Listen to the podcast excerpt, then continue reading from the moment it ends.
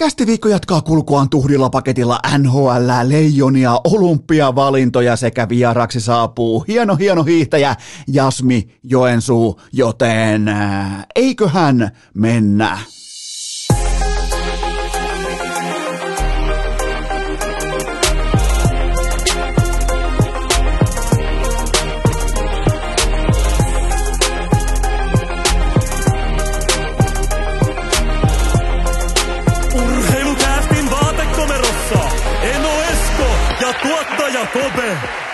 Tervetuloa te kaikki mitä rakkahimmat kummikuuntelijat jälleen kerran. Urheilukästin kyytiin on keskiviikko 17. päivä marraskuuta ja mä olen tällä haavaa orastaen pettynyt. En lainkaan vihainen siitä, että meillä täällä maaseudun huushollilla meillä on kuulkaa absoluuttinen kausivalo helvetti startanut. Kyseessä ei ole sitten missään nimessä, jos joku epäilee, että kyseessä on jouluvalot, niin no way, kyseessä on kuulema Tytskän mukaan. Se on nimittäin Pinterestissä inspiroitunut ja löytänyt tällaisen ää, itse, itsensä saatanan keksimän termin kuin kausivalot. Ja tälläkin hetkellä Tytskä juoksee pitkin maaseudun koppia täällä jonkinnäköinen kaapelirulla perseessä, vähän niin kuin sodan ajan Suomessa aikoina. Vedetään kaapelia ympäri tonttia, tuolla on kuulkaa valokoiraa, valoporoa, jonkinnäköiset tuikkulamput, ylä-alavalaisimet, kaikki, mutta kyseessä on siis vain ja ainoastaan kausivalot. Eli ää, nyt jos joku haluaa kritisoida Eno Eskoa siitä, että täällä olisi jo jouluvalot, niin höpö, höpö, no way, kyseessä on kausivalot. Mä pyörin täällä ja tuhisen kuin Logan Roy. Ää, Successionissa, mä vaan koko ajan to, ää, tuhisen ja ää, mölisen mielessä, että fuck off noiden kausivalojen kanssa, mutta meillä on täällä siis jo, ei, ei missään nimessä meillä ei ole jouluvaloja, vaan meillä on kausivalot, meillä on valokoiraa, meillä on ää, kaikissa puissa jonkinnäköistä härpäkettä, meillä on kuka tää loistaa, tää loistaa kuin aikoinaan mm, Äh, Mulla oli Heinolassa, äh, meillä oli joskus vähän niin kuin ohu, ohuehko ja hupea jouluisin, niin tota, otettiin kuulkaa isän vanha lada ja käytiin katsomassa Heinolan hienoimpia jouluvaloja aina jouluaattona, joten tota, äh, tämä on huolestuttavasti nyt menossa siihen suuntaan, mutta jos, miettikää, silloin kun me käytiin tätä kyseistä taloa, kyseistä kohdetta katsomassa ensimmäisen kerran, niin jo silloin jo meidän äh, kausivalo-ekspertti Tytskä totesi, että hei, tohon saisi kivat kausivalot. Silloin mä tiesin jo huhtikuussa vai milloin se oli tammikuussa, että on hävitty peli. Ei auta mitään muuta kuin ottaa tuhti L mukaansa ja juosta kaapelirulla perseessä itsekin pitkin pihaa, nimittäin nyt on kausivalo sesonki, joten ei tässä nyt auta ihan logaroina kuitenkaan pyöriä. Ennemminkin sellainen Kendall Roy-tyyppinen suhtautuminen, aktiivinen, ihan vähän pihalla kaikesta, silti kaikessa innokkaasti mukana. Ää, hypätään urheiluun, aloitetaan ihan, aloitetaan oikeastaan kansan, ei ainoastaan mun tai tuottaja Kopen tai edes Tytskän toiveesta, mutta aloitetaan numeroilla, koska numero! Tämä otanta on aivan liian pieni ja tämä on tarkoitushakuisesti laadittu, mutta mä silloin totesin teille, kun tämä NHL ja ESPN sekä TNTn jättisopimus tuli julki, että äh, katsokaahan vain, että kuinka NHL lähdetään viemään yksilölajin suuntaan. Ja nyt me voidaan kaikki olla mitä mieltä me halutaan tästä suuntauksesta, siitä, että supertähdet on supertähtiä ja massa on massaa, mutta mä kerroin, sille te, mä kerroin teille jo silloin alkaen jaksosta, mm, en muista jakson numeroa, mutta heti kun tämä kyseinen uutinen tuli julki, mä kerroin, että kannattaa nyt jo varautua, jos sä oot vaikka pelikirja uskovainen tai viisikkojääkiekko uskovainen tai vastaavaa, niin NHL haluaa tämän sopimuksen myötä rakentaa tämän brändin supertähti. Kerrallaan supertähdet ed- edellä ja näin poispäin. Mun mielestä se on tismalleen oikea saapumiskulma tähän kyseiseen lajiin, mutta vaikka tämä otanta on pieni, ja täytyy muuten tuosta Iivon ääniklipistä sanoa, että tuli mahtava määrä inboxiin sellaisia viestejä, että hetkinen, onko toi se sama Iivo kuin vaikkapa TV-haastatteluissa, lehdissä? Onko toi siis se Iivo? Kuka imitoi Iivoa? Ei, kyllä se oli ihan oikeasti, se oli ihan aito tapaus. Se oli ihan, mulla on faktuaaliset hyvät DNA-todisteet siitä, että se oli Iivo. Mulla on sormenjäljet ja kaikki tallessa, joten tota, se oli ihan oikea Iivo. Ja, ja tota, Iivokin tykkää ottaa, tietsä, vähän ottaa hiihtopuvusta, ehkä vähän yläveitskaria auki ennen kauden alkua ja pääsee vähän tähän urheilukästiin. Se on kuitenkin kummi kuuntelee, se tykkää itsekin puhua puhua tätä samaa, ää, voisiko sanoa retoriikkaa kerran kaudessa, ja sen jälkeen voidaan taas sitten mennä oma hiihto edellä, ja voidaan ää, olla, olla mutruhuulena ja näin poispäin, mutta kyllä se kuulkaa Iivokin, niin kuin se itse sanoikin, että jos on koko uransa tähän saakka ollut koko vartalo kyrpä, niin nyt voi olla sitten vähän tota, iloisempi, niin ehkä se sieltäkin swingaa, mutta siis takaisin tähän ääniklipin ää, lupaamaan numerosateeseen, NHL tällä hetkellä on peräti 41 pelaajaa yli 10 pelin, joilla on vähintään piste per peli. Saitteko kiinni? Vähintään 10 ottelua pelattuna ja vähintään piste per peli. Viime kaudella NHL oli yhteensä koko kauden otannassa 16 kappaletta pelaajia, jotka kirjaa pisteen per peli, ja toissa kaudella 20 kappaletta pelaajia, jotka kirjaavat vähintään pisteen per peli. Huomaatteko, vaikka otanta on liian pieni, kausi on vasta nuori, siellä voi olla puolustuspelikonsepteissa vaikkapa äh, hiottavaa, veskarit etsii itseään, AV etsii itseään, mutta joka tapauksessa 41 ukkoa painaa vähintään PPG-arviolla äh, yksi, ja totta kai siellä on yksi saksalainen, joka painaa ihan vaan vittuilakseen kakkosen, kakkosen tauluun, eikä se Conor McDavid, äh, Davidikään nyt ihan hirveän kaukana siitä standardista ole, joten äh, yhteenvetona voidaan ehkä kuitenkin antaa osviittaa siitä, että varmaan, tämä on teille, osalle tämä on teille, tämä voi olla vaikkapa kuuma peruna, tämä voi olla ikävä faktuaalinen tosiasia, että NHLstä tehdään NBA-tyylistä tuotetta. Supertähdet, Rysaitel, McDavid, McKinnon, Crosby, kumppanit, Ovechkin, niitä pusketaan jokaiseen tuuttiin, niille annetaan vai vihkaa mm, tuomarien, muistakaa aina tuomarien vaikutuslajiin, muistakaa se, mitä ei kirjata johonkin sääntövihkoseen tai vastaavaan, kuten vaikkapa NBAssa, niin on sanomattakin selvää, että ne tuomarit, jotka on siellä NBAlla töissä, ne tietää myös, mistä heidän palkkanauhansa koostuu. Se koostuu siitä kokonaisrevenuesta, ja se revenue ei tuota plussaa, jos kaikki on harmaata paskaa. Kaikki varmaan ymmärtää sen. Tuskin, tuskin tarvii lähteä alleviivaamaan sitä, että se on kivempi ostaa lippu vaikkapa Golden State Warriorsin otteluun, koska siellä on Steph Curry, kuin että menee katsoa vaikka jotain Detroit Pistonsia, jossa ei pelaa absoluuttisesti yhtään ketään. Joten t- tällä tiellä ollaan nyt, ja mun mielestä tämä on energinen tie, tämä on vivahteinen tie, ja tämä tekee, tämä pakottaa vanhat jäärät ajattelemaan lajia uusiksi. Tämä laji uusiutuu meidän silmien edessä joka ikinen aamu, kun me avataan teksti-TV, joten nyt sellaiset vanhan liiton puheenvuorot, että äh, kova keskialueen trappia pitää olla, pitää olla kovat mailat maalin edustoille. Ei, ei välttämättä, ei tarvitse kohta ollakaan voi voittaa Stanley Cupin vaikkapa nopeudella, viekkaudella ja taidolla. Kattokaa, miten Tampa Bay Lightning, Lightning voitti nämä kaksi viimeisintä kappia. Ei siellä, niinku, ei, e, ei siellä mitenkään erityisen kovia oltu maalin edustoilla tai, äh, tai vastaavaa. Ei siellä mouhottu tai kellä ei tullut vaahtoa suusta tai kellä ei pudonnut hampaita yhtäkkiä tai kukaan ei oksentanut verta. Joten tä, tässä ollaan 41 hukkoa yli piste per peli tähän saakka tänä syksynä nhl Ja tämä oli nimenomaan se, mitä mä tarkoitin sillä, että tämä tulee vai vihkaa nopeastikin tulemaan tämä muutos, milloin supertähdet ihan oikeasti alkaa olla joka ilta supertähtiä. Sulla pitää pystyä tuossa markkinassa, sun pitää pystyä jokaisesta organisaatiosta ottaa yksi, kaksi pelaajaa, kellä sä pystyt myymään sitä tuotetta. Jos et sä pysty myymään sitä tuotetta, niin sä oot bisneksestä ulkona. USAssa, USAn urheilumarkkinassa, joka on äärimmäisen kovaksi keitetty. Sulla on siellä joka kanavalla kaikki maailman vaihtoehdot koko ajan saatavilla, ja NHL pitää pystyä perustelemaan oma paikkansa ESPNlle jatkuvasti päivä toisensa jälkeen. Ja, ja tämä taas tarkoittaa mielenkiintoisella tavalla sitä, että nyt kun supertähtien tai eturivin ratkaisijoiden, sanotaan että vaikka vaivihkaa heidän sääntökirja helpponee pois lukien Conor McDavid, he saa ehkä vähän lisäminuutteja, ne tulee pelaamaan enemmän prosentuaalisesti ylivoimaa omasta joukkueestaan, niin tämä tulee tarkoittaa myös sitä, että tuolla painellaan kohta alihintaisilla sopimuksilla aika pitkälti.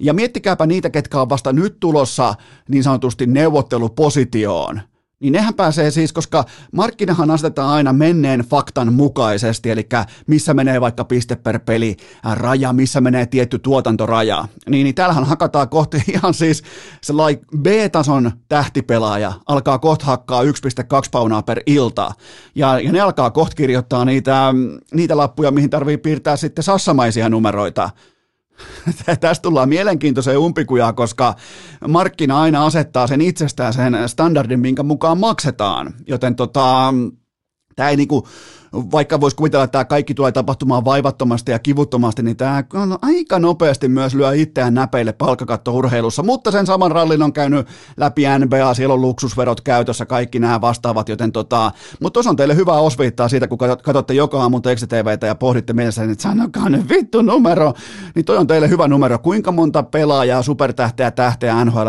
painaa yli piste per peli? Se kertoo ei kaikkea, mutta se kertoo aina jotakin. Ää, jatketaan pettymyksen tiellä. Mä, en, mä haluan alleviivata vähän niin kuin kausivalojen kanssa, että mä en ole lainkaan vihainen. Nimittäin kanadalaistoimittaja Sami Hofreen. Mä oon yrittänyt kasvattaa Hofreenia kuin omaa poikaa. Sen jälkeen musta on tullut hänen poikansa. Eli tavallaan ehkä vähän jopa perversi suhde, voisiko sanoa, mutta Sami Hofreen kirjoitti täydes, niin kuin täysissä ää, sielun ja ruumiin voimissa, aikuisuuden tilassa, oikeustoimikelpoisena ihmisenä, journalistina hän kirjoitti kynällään paperille, että Sami Vatanen on pommin varma varma olympiavalinta, ja mä hyväksyn tämän ainoastaan yhdestä syystä. Kaikissa muissa tapauksissa mun pitää suorittaa isän murha, mä, suo, mä hyväksyn tämän tismalleen ainoastaan yhdestä syystä. Siksi, että olympiaurheilu syntyi aikoinaan Kreikassa ää, sen, tavallaan niin kuin sen ideologian varaan, että kukaan ei saa harjoitella omaa lajiaan etukäteen. Saatiin osaaminen oikeasti selville ja tähän paradigmaan istuu aika mukavasti Sami Vatanen, joka ei harjoittele omaa lajiaan. Hän harjoittelee golfia, joten jos tämä on ää, Sami Hofreenin tällainen sisään leivottu narratiivi tai vähän niin kuin kätketty fakta kaiken takana, niin silloin mulle sopii. Missään muussa tapauksessa mulle ei käy. No way tähänkin. Ihan kylmästi no way. Olisikohan mulla no way tuossa nopeasti heittää? No way. Kyllä, sieltä löytyy. Otetaan vielä toistamiseen. No way. Koska tämä on niin vakava aihe.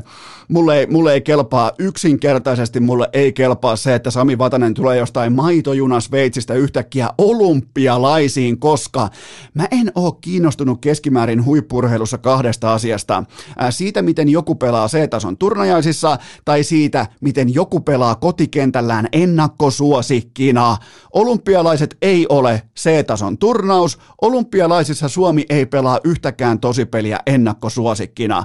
Tavallaan tällaisen ää, päiväperhosen liitely loppuu siihen sekuntiin, kun sieltä alkaa tulla oikeaa urheilijaa vastaan, ja ne saatanan urheilijat, ne myös harjoittelee omaa lajiaan, toisin kuin Sami Vatanen joka on hylännyt jääkiekon aikoinaan NHL ja päätti, että mulle riittää nämä miljoonat, mä lähden menee. Mulle riittää tämä ja tämä taso paikan päälle saapunen, mulla, mulla on golf-simulaattorit ja kaikki kotona. Niin siitä on kyse. Mä, mä en todellakaan ole valmis antamaan leijonien kiekollista peliä tai ylipäätään leijona paitaa tällaisen kaverin päälle. Ei, en, en todellakaan. Heiskanen, Lindel, Jokiharju, Välimäki, Hakanpää, Määttä, Lehtonen, Oliver Kaski, tuokaa vaikka Ristolainen, Hatakka, Nutivaara ennemmin, tuokaa vaikka Nikkola kuka tahansa ennemmin kuin Sami Vatanen. Joten mä annan vielä selkokki, selkokielisyyden hengessä varoituksen. Vatasta, jos, jos Vatanen valitaan olympialaisen, mä lupaan teille, että häntä tullaan viemään olympiatasolla kuin halvan yömajan kusista lakanaa. Urheilukääst! Podcastien Maria Nurdin. Tähän välikköön mulla on teille huippunopea kaupallinen tiedote, jonka tarjoaa Suomen paras äänikirjapalvelu Nextory. Se on kuulkaa nyt ulkona, niin mikä? Nimittäin tiistaina ilmestyi Avicin elämäkerta. Kaikki tietää, miten tärkeä tämä tarina on vaikkapa omakohtaisesti mun kohdalla. Mä toivon, että se herättää myös teissä pohdintaa. Se on se koko elämän kaari sieltä nousu levelsin kautta kohti musiikkimaailman kirkkainta pyramidin huippua ja sieltä henkinen, mentaalinen romahdus tiedetyin seurauksin. Mä en halua spoilata keltään mitään. Mä tiedän tästä tarinasta jo aika paljon, mutta tämä on se kirja, mitä mä oon ottanut. Mä toivon, että menette kuuntelemaan sen. Siinä on teille oppia. Siinä on muun, muun muassa nimenomaan niitä vakavia aiheita, mitä ollaan käyty urheilukästissäkin läpi vaikkapa Marko Jantusen kanssa, kumppaneiden kanssa, mielenterveyteen liittyen ja näin poispäin. Joten Avicin elämäkerta ulkona saatte viisi viikkoa ilmaiseksi kuunteluaikaa osoitteesta nextory.fi kautta urheilu. Mä sanon sen uudestaan, ottakaa talteen nextory.fi kautta urheilu, Avicin elämäkerta ulkona. Se on nyt siellä kuunneltavissa ja sen kuuntelu alkaa mulla juurikin tästä päivästä eteenpäin. Se on ihan pommin varma asia, joten Avicin elämäkerta ja viisi viikkoa ilmaiseksi ensitestaajille kuuntelua osoitteesta nextory.fi kautta urheilu. Ää, tähän kylkee myös toinen kahupallinen tiedote, jonka tarjoaa urheilukästin pääyhteistyökumppani Wilson Coffee. Kyllä vain, se alkaa olla pikkuhiljaa talvi ja talviaamut. Siihen kunnon tummaa tunnelmaa Wilson Coffee tai ehkä vähän jonkinnäköinen tulospiilo siihen osumakahvit, ikiomaan osumakuppiin, niin hyvä tulee. Tilatkaa sekajuna, ottakaa se su- oma suosikki testiin, on se sitten vaikka kolmosta, nelosta, kaksi puolikasta, mitä tahansa, ottakaa testiin sekajuna, tilatkaa se osoitteesta wilsoncoffee.fi tai sitten jos teilläkin on kahvikone kotona, niin ottakaa pavut. Nimenomaan pavut, mulla on täällä joka aamu papuja ja täytyy sanoa, että mä oon nykyaikamoinen äh, barista ton kahvikoneen kanssa ja mulla on siellä Wilson Coffeen papuja ja niitä papuja muuten piisaa, kun tilaa sen koko laatikon kerralla. Muistakaa myös pitää huolta omasta lähikaupasta ja sen kahvihyllystä. Korttelitoiveet sinun toive.fi ja näin poispäin, mutta ne suoratilaukset ne saatte mukavasti, helposti ja kivasti osoitteesta wilsoncoffee.fi. Tähän kylkee myös huippunopea K18 tuoteinformaatio sen tarjoaa tutun tapaan Coolback.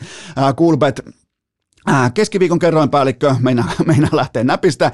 Keskiviikon kerroinpäällikkö siellä viisi huntia lisäpotissa se on tänään, eli voittajalle viisi huntia. Ja tor, äh, torstai, perjantai yölle Patriots miinus kuusi pistettä. Tämä on mun kohdepoiminta, tämä ei ole näihin virallisiin NFL-kohdepoimintoihin mukana, mutta tuohon torstai, perjantai yölle Patriots miinus kuusi pistettä Atlantan vierana. Siinä on huippuluodukas joukkue, siinä on huippukulttuuri äh, vastaan farsikulttuuri, näin nopeasti sanottuna. Toisella joukkueella on pelirakenne valmentaja ja toisella taas ei ole, joten Patriots miinus kuusi pistettä Atlantan vieraana lipukkeelle. Kaikki kampanjat, kaikki lisäinfo Kulpetin sivustolta, kaikki pelaaminen totta kai maltilla, älykkäästi ja K18. Urheilukääst! Kummikuuntelijoille uskollinen kuin puljun Golden Retua. En tiedä kuuluuko teille sinne lainkaan omiin kuulokkeisiin, mutta täällä alkoi kulkaa nyt naapurissa ruohonleikkuu. Herra Jumala, mennään kohti marraskuun loppua.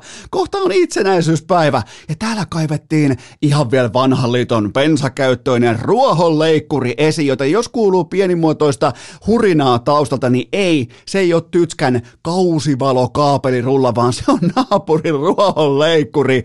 Tossa nolla kelissä, missä ei kasva yhtikäs mikä mikään enää, niin siellä vedetään vielä viimeisiä, en mä tiedä, onko, onko tämä nyt sitä modernia naapurikateutta, missä toisella on kausivalot, niin toinen kontraa sitten aivan mintissä olevalla täsmänurmikolla, mä en tiedä, mä en kysy, kansa kysyy, mutta teiltä nyt tuolta tuottajakopen legendaarisesta kausivalorepusta ensimmäinen teidän kysymys pöytään. Joko voi antaa lopullisen arvion siitä, kumpi osapuoli voitti Laine Dubois-treidin? No ensin mun mielestä pitää kyetä siivoamaan pöytä Jack Roslo. Äh, Roslowicin osalta, ja hän on siis näyttävä pelaaja, hän heittää jalkakynän sieltä hyvän äh, droppisyötön tuolta, mutta hän on miinusmerkkinen pelaaja, hän on itse asiassa tällä kaudella ollut todella heikko. Äh, itse asiassa Roslovic on osoittautumassa tyhjäksi arvaksi, vaikka se oikeastaan varastikin shown sekä Laineelta että Dubualta heti tähän treidin oikeastaan niin välittömästi sen perään, mutta en, en kuitenkaan heitä Roslovikia bussin alle kokonaan. Ehkä vasta niin kuin vasen jalka, tai sanotaanko niin kuin polvitaipeisiin asti heitän jalat eellä bussin alle tässä kohdin, mutta nyt kun ollaan saatu nämä alkupalaleivät sivuun, niin napataan se iso pihvi sieltä lautaselle, koska se kuitenkin määrittelee sen faktuaalisesti, että kumpi tämän kyseisen treidin voitti. Onko se Columbus Blue Jackets vai onko se Winnipeg Jets, eli Laine vastaan Dubois. Ensin vähän tekstitv-numeroita, Laine yhdeksän peliä tähän kautta ennen loukkaantumista, 3 plus 7 on 10. Äh, 10 eli 1,1 pistettä per iltama. Dupua puolestaan 14 peliin 8 plus 6 eli 14 paunaa, eli se on tasan piste per peli ja paljon isoja merkittäviä maaleja. Hänet tuotiin nimenomaan se, sitä silmällä pitää, että tuohon keskikaistalle tulee syvyyttä, siihen tulee maalinteko uhkaa, siihen tulee reppuselkähommia ja nyt sanotaanko, että tämä syyskausi, tämä osoittaa myös sen, mitä Winnipeg Jets halusi Pierre-Luc Duboisalta. Yhteistä on se, että laatu on laatua. Kumpikaan mm, äh, viime kaudella tavallaan kumpikaan ei kestänyt turbulenssia, mutta nyt ollaan nähty, että kuitenkin sellainen tietty tekemisen laatu niin löytyy molemmilta. Ää, äh, kummankin tämän kauden, ja tämä on mielenkiintoista, kummankin tämän kauden pelillinen käyrä, vaikka laineen otanta on erittäin pieni, niin pelillinen käyrä per 60 minuuttia jäällä on koko uran paras toistaiseksi tähän saakka, kun arvioidaan kokonaistuotantoa, eli mitä teet viidellä viittä vastaan? Hyökkäyssuuntaan, puolustussuuntaan, YV, AV, jäähyjen hankinta, jäähyjen ottaminen, kaikki nämä korrelaatiot keskenään maali odottaman tuotanto, niin kumpikin Dubua ja Laine laittaa parastaan pöytään koko uralla, ja kaikki varmaan muistaa Dubuan huippukauden tuolta Tuolta tai Laineen ää, Jetsissä välittömästi, oliko kakkoskausi, oli ihan pelkkää dominanssia, niin nyt pelillisesti Laine on ollut jopa parempi, joten, ja se mikä on oleellista ehkä, jos lähdetään hakemaan erotuksia, niin Laine on luonut tuotantoa lähinnä YVllä, kun taas Dubois tasakentällä. Itse asiassa Dubois ei ollut kauhean kaksinen YV-pelaaja toistaiseksi tällä kaudella. Ja Duboisille heitetään myös siitä sulkahattuun, että hän on nostanut Kyle Connorin seuraavalle tasolle ja raahaa Blake Wheeleria mukana. Itse asiassa toi Kyle Connorin erittäin avoinkin Äh, kyttäysjääkiekko on mahdollistettu sen voimin, että Dubua on ollut aika luotettava omaan suuntaan pelatessa. Äh, kontrasti tässä Jetsin kakkosketjussa on aika tyly. Dubua on kaikilla mittareilla joukkueensa paras pelaaja, kun taas Wheeler siinä oikeassa laidassa on koko joukkueen heikoin pelaaja, joten mm, se, se pitää jotenkin pystyä ratkaisemaan, koska Wheeler ei ole varsinaisesti töissä ilmaiseksi tuolla. Se pitää pystyä jotenkin ratkaisemaan, että mitä, mitä he tekevät äh, kapteeninsa kanssa, mitä he tekevät johtavan pelaajansa kanssa, joka ei saa kentällä yhtikäs mitään aikaa, niin hän vuotaa tärkeimmillä pelaamisen osa-alueilla aika voimakkaasti toisin kuin Dubois. Äh, tämän syksyn valossa tähän saakka näillä faktoilla mä joudun toteamaan, että Dubois on merkittävämpi pelaaja kuin Laine. Eli treidin lopullisen vaakakupin heilauttaa sitten poikien seuraavat pitkät sopimukset. Ne saattaa tulla ensi kesänä, voi hyvinkin tulla ja näin poispäin, mutta mutta sen määrittelee sitten se, että äh, mihin, millä rahalla ja mitä aikamääreitä ja mikä on tuotanto sillä hetkellä ja, ja se määrittelee sen treidin. Eli ei tästä tarvi, ihan hirveän kauaa ei tarvi enää odottaa, että kuinka paljon meillä on, mutta nyt vaikuttaisi aika hyvin siltä, että et, et Jet sai ainakin sen pelaajan keskikaistalle, mistä ne haaveili. Onhan toi ollut todella vakuuttavaa. Vaikka mä, tyk- mä rakastan, mä, mä siis vihaan tällaisia, huomaatteko mä rakastan, mä vihaan. Huomaatteko miten niin lähti heti kausivalo hengessä lapasesta, mutta siis mä, mä, mä tykkään siitä, kun pääsee lyömään tällaista Kanadan ranskalaista luovuttajaa, mutta hän on ollut ihan helvetin hyvä tällä kaudella, joten mä kirjaan tässä kohdin välietappi, jos ajatellaan, että tuonne lopulliseen trade, äh, tra, trade statementtiin tai siihen loppuyhteenvetoon, siihen on vaikka kymmenen välietappia matkalla, niin laitetaan tässä niin kuin välietappi viisi pakettiin, ja tässä kohdin Dubois on orasta en edellä, eli Voittaja toistaiseksi näillä puheilla on siis toisin sanoen Winnipeg Jets, mutta kuten sanottu, niin se ensi kesä määrittelee sitten kaiken. Seuraava kysymys. Ruohonleikkuri muuten, ruohonle... leikkaskohan, leikkaskohan ruohonleikkuri johonkin jää, nyt ei kuulu mitään, herra Jumala. Meniköhän jonkinnäköiseen lumilyhtyyn tai jopa igluun, ehkä jopa lumilinnaa ajo ruohonleikkuri, nimittäin meni kone, kone meni säppiin. Hyvä, mä en tiedä, oletteko kuullut siitä yhtään mitään nyt tuolla taustalla, mutta äh, tosiasia on se, että täällä vedetään kaapelirulla ja naapurissa leikataan ruohikkoa seuraava. Kysymys, Ää, äh, mikäli raha ei ole missään roolissa, niin kumman varaan rakennat organisaatiosi seuraavaksi kuudeksi vuodeksi? Ää, äh, Leon Drysaitelin vai Conor McDavidin varaan? Mä en voi olla näkemättä sitä, miten Drysaitel tuhoaa 5-5 pelissä vastustajansa koko ajan kuitenkin mun silmät ja aivot muistuttaa siitä äh, sähköisyydestä, siitä ainutkertaisesta hyökkäyssuunnan talentista, mikä Conor McDavid on. Koko ajan aivot tuo argumentaatiota pöytää vaikkapa se maali Rangersia vastaan tai koko kentän soolo vaikka Galgaria vastaan näin poispäin, mutta ja totta kai tässä kaikessa vaakakuppi touhussa voi hämätä aika voimakkaasti myös se, että Drysaitelin heittoprosentti, mä en enää sano sitä laukausprosentiksi, sen heittoprosentti on tällä hetkellä 32, eli McDavidillä olisi samalla lavan kuumuusasteella nyt 19 maalia jo kasassa, joten McDavidilla on laukausprosentti vain 17, sille ei oikein meinaa osua, joten ei toi nyt kuitenkaan ihan vihkoon McDavidilläkään mennyt, mutta mä, mä en, Mä en voi olla sivuuttamatta NHLn kokonaisvaltaisimman pelaajan suoritusta. Drysaitel on kaikessa muussa absoluuttinen super mega hypertähti paitsi AV-pelaamisessa ja sekään ei käytännössä vuoda. Joten mä, mä uskon, siis mä uskon ihan vilpittömästi, että tämä ei ole mikään hot take. Drysaitel antaa paremman sauman voittaa Stanley Cupin. Ja mun mielestä tämä ei ole hot take. Jos on, niin pyydän anteeksi, koska urheilukästissä ei, ei heitetä hot takeja, etenkään jos naapurissa leikataan vielä nurmikkoa.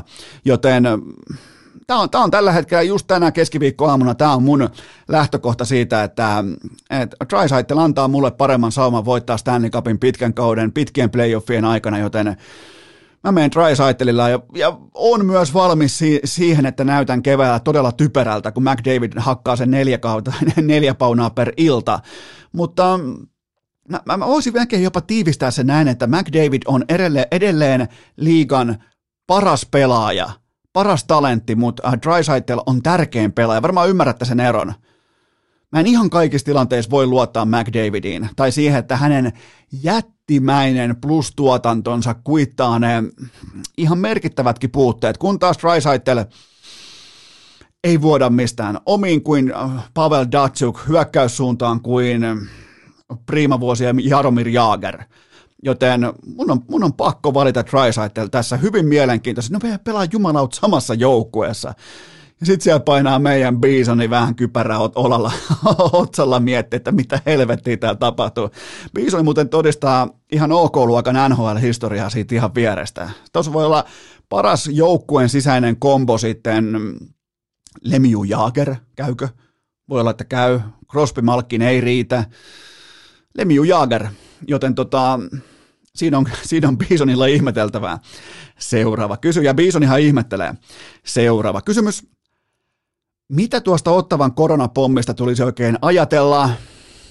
No lähinnä sitä, että koko organisaatio voidaan ennemmin poistaa NHLstä kuin menettää olympialaiset. Eli NHL saa vetäytyä olympia jäätää sopimuksen mukaisesti 10.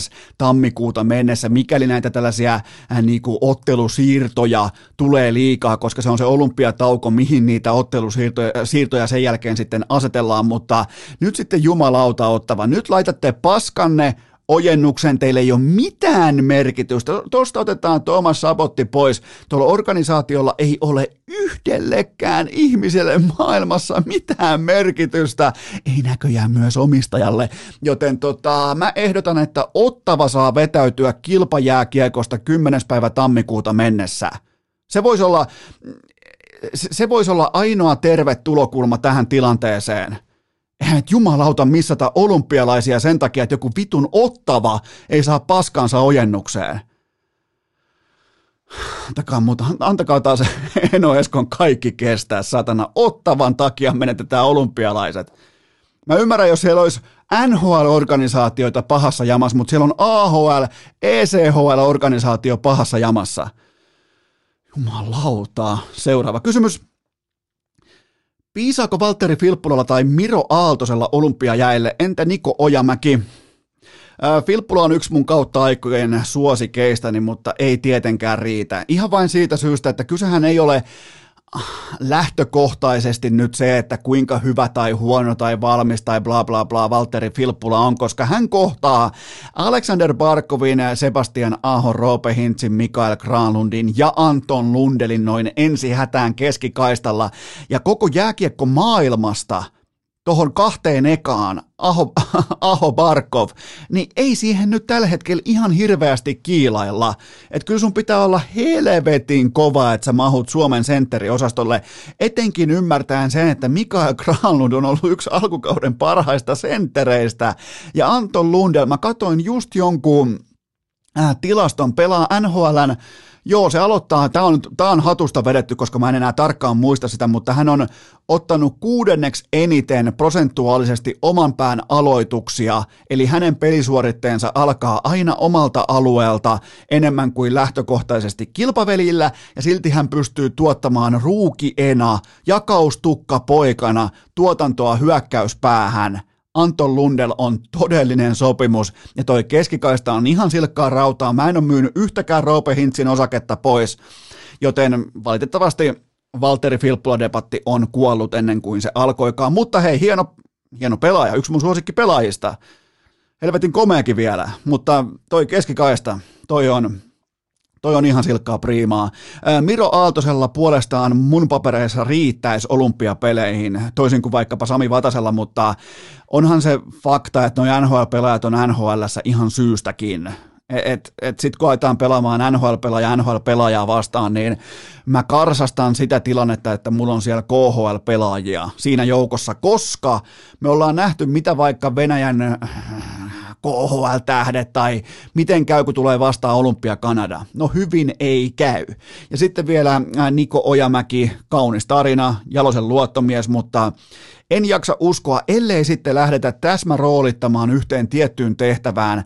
Sitä mä en poissulje. Että jos yhtä tiettyä, kuten vaikka Vantaimer uhkaa ylivoimapelaamista, maalinteon uhkaa lähdetään ihan selkeästi alleviivaamaan, niin toi on täsmäase siihen. Ja Jalonen on, muistakaa se aina, että Jalonen on aina uskaltanut valita kuumia ratkaisuja mukaan sekä MM-kisoihin että olympialaisiin, joten tota, et siinä ne on, kenestäkään muusta on ihan turhais lähteä debatoimaan, vaikka onkin varmaan hienoja pelaajia, mutta muistetaan kuitenkin, että C-taso on globaalia C-tasoa ihan syystä, ja A-taso, eliittitaso, on sitä sitten kans, kans ihan omista syistään. Se on eliittiturnaus, siellä on parhaista parhaat, joten tota, nyt ei sitten mitään Sami Vatasia tai kumppaneita, kiitos. Seuraava kysymys.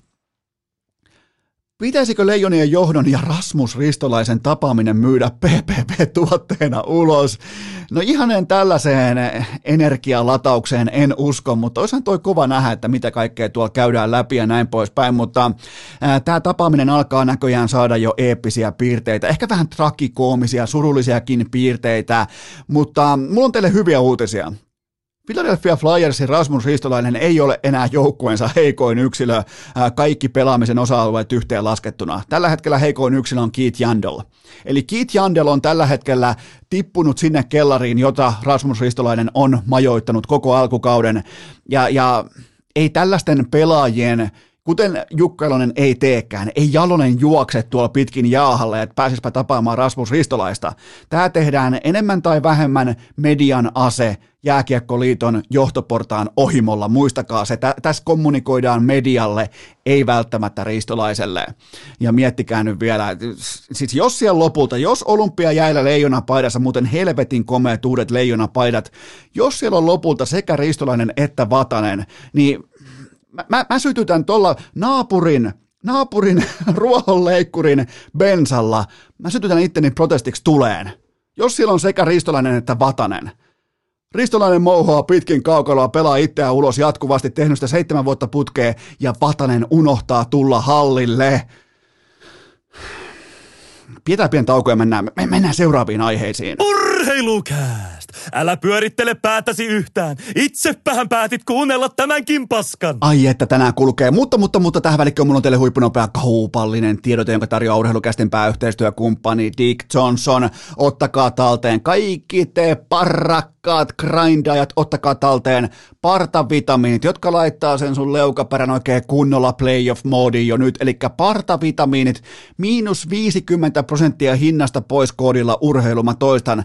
Kaikki partavitamiinit miinus 50 prosenttia, eli puolet hinnasta pois koodilla urheilu. Nämä löytyy osoitteesta dig.fi, kuten kaikki muutkin huippulaadukkaat äh, Dick Johnsonin miesten tuotteet ja näin poispäin, joten dig.fi, partavitamiinit, puolet hinnasta pois, ei mikään 25 pinnaa tai 30 pinnaa, vaan herra Jumala, tuossa lukee ihan faktuaalisesti, että puolet hinnasta pois koodilla urheilu, nimenomaan partavitamiinit. Jos sun kaverilla on parta, kerro sille, että investoi nyt tähän alennukseen, koska kohta taas nämäkin kyseiset hinnat on sitten normaalitasolla, joten puolet, äh, puolet hinnasta pois koodilla urheilu partavitamiineista osoitteessa dig.fi. Äh, tähän kylkee myös toinen kaupallinen tiedote, jonka tarjoaa urheilukästin pääyhteistyökumppani Pikadeli Salaattibaarit.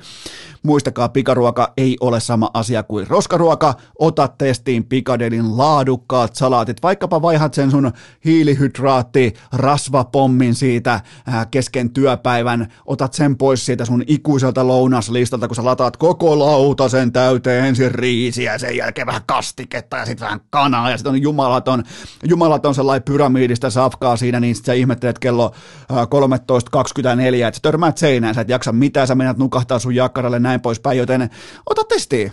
ota, ota ehdottomasti testi Pikadelin laadukkaat salaatit. Kaikki sijainnit löydät osoitteesta pikadeli.fi. Tuo on tärkeää muistaa, pikaruoka ei ole sama asia kuin roskaruoka. Sä voit myös tehdä fiksuja päätöksiä pikaisen mm, vaikkapa lounasikkunan merkeissä, joten kaikki sijainnit osoitteesta pikadeli.fi.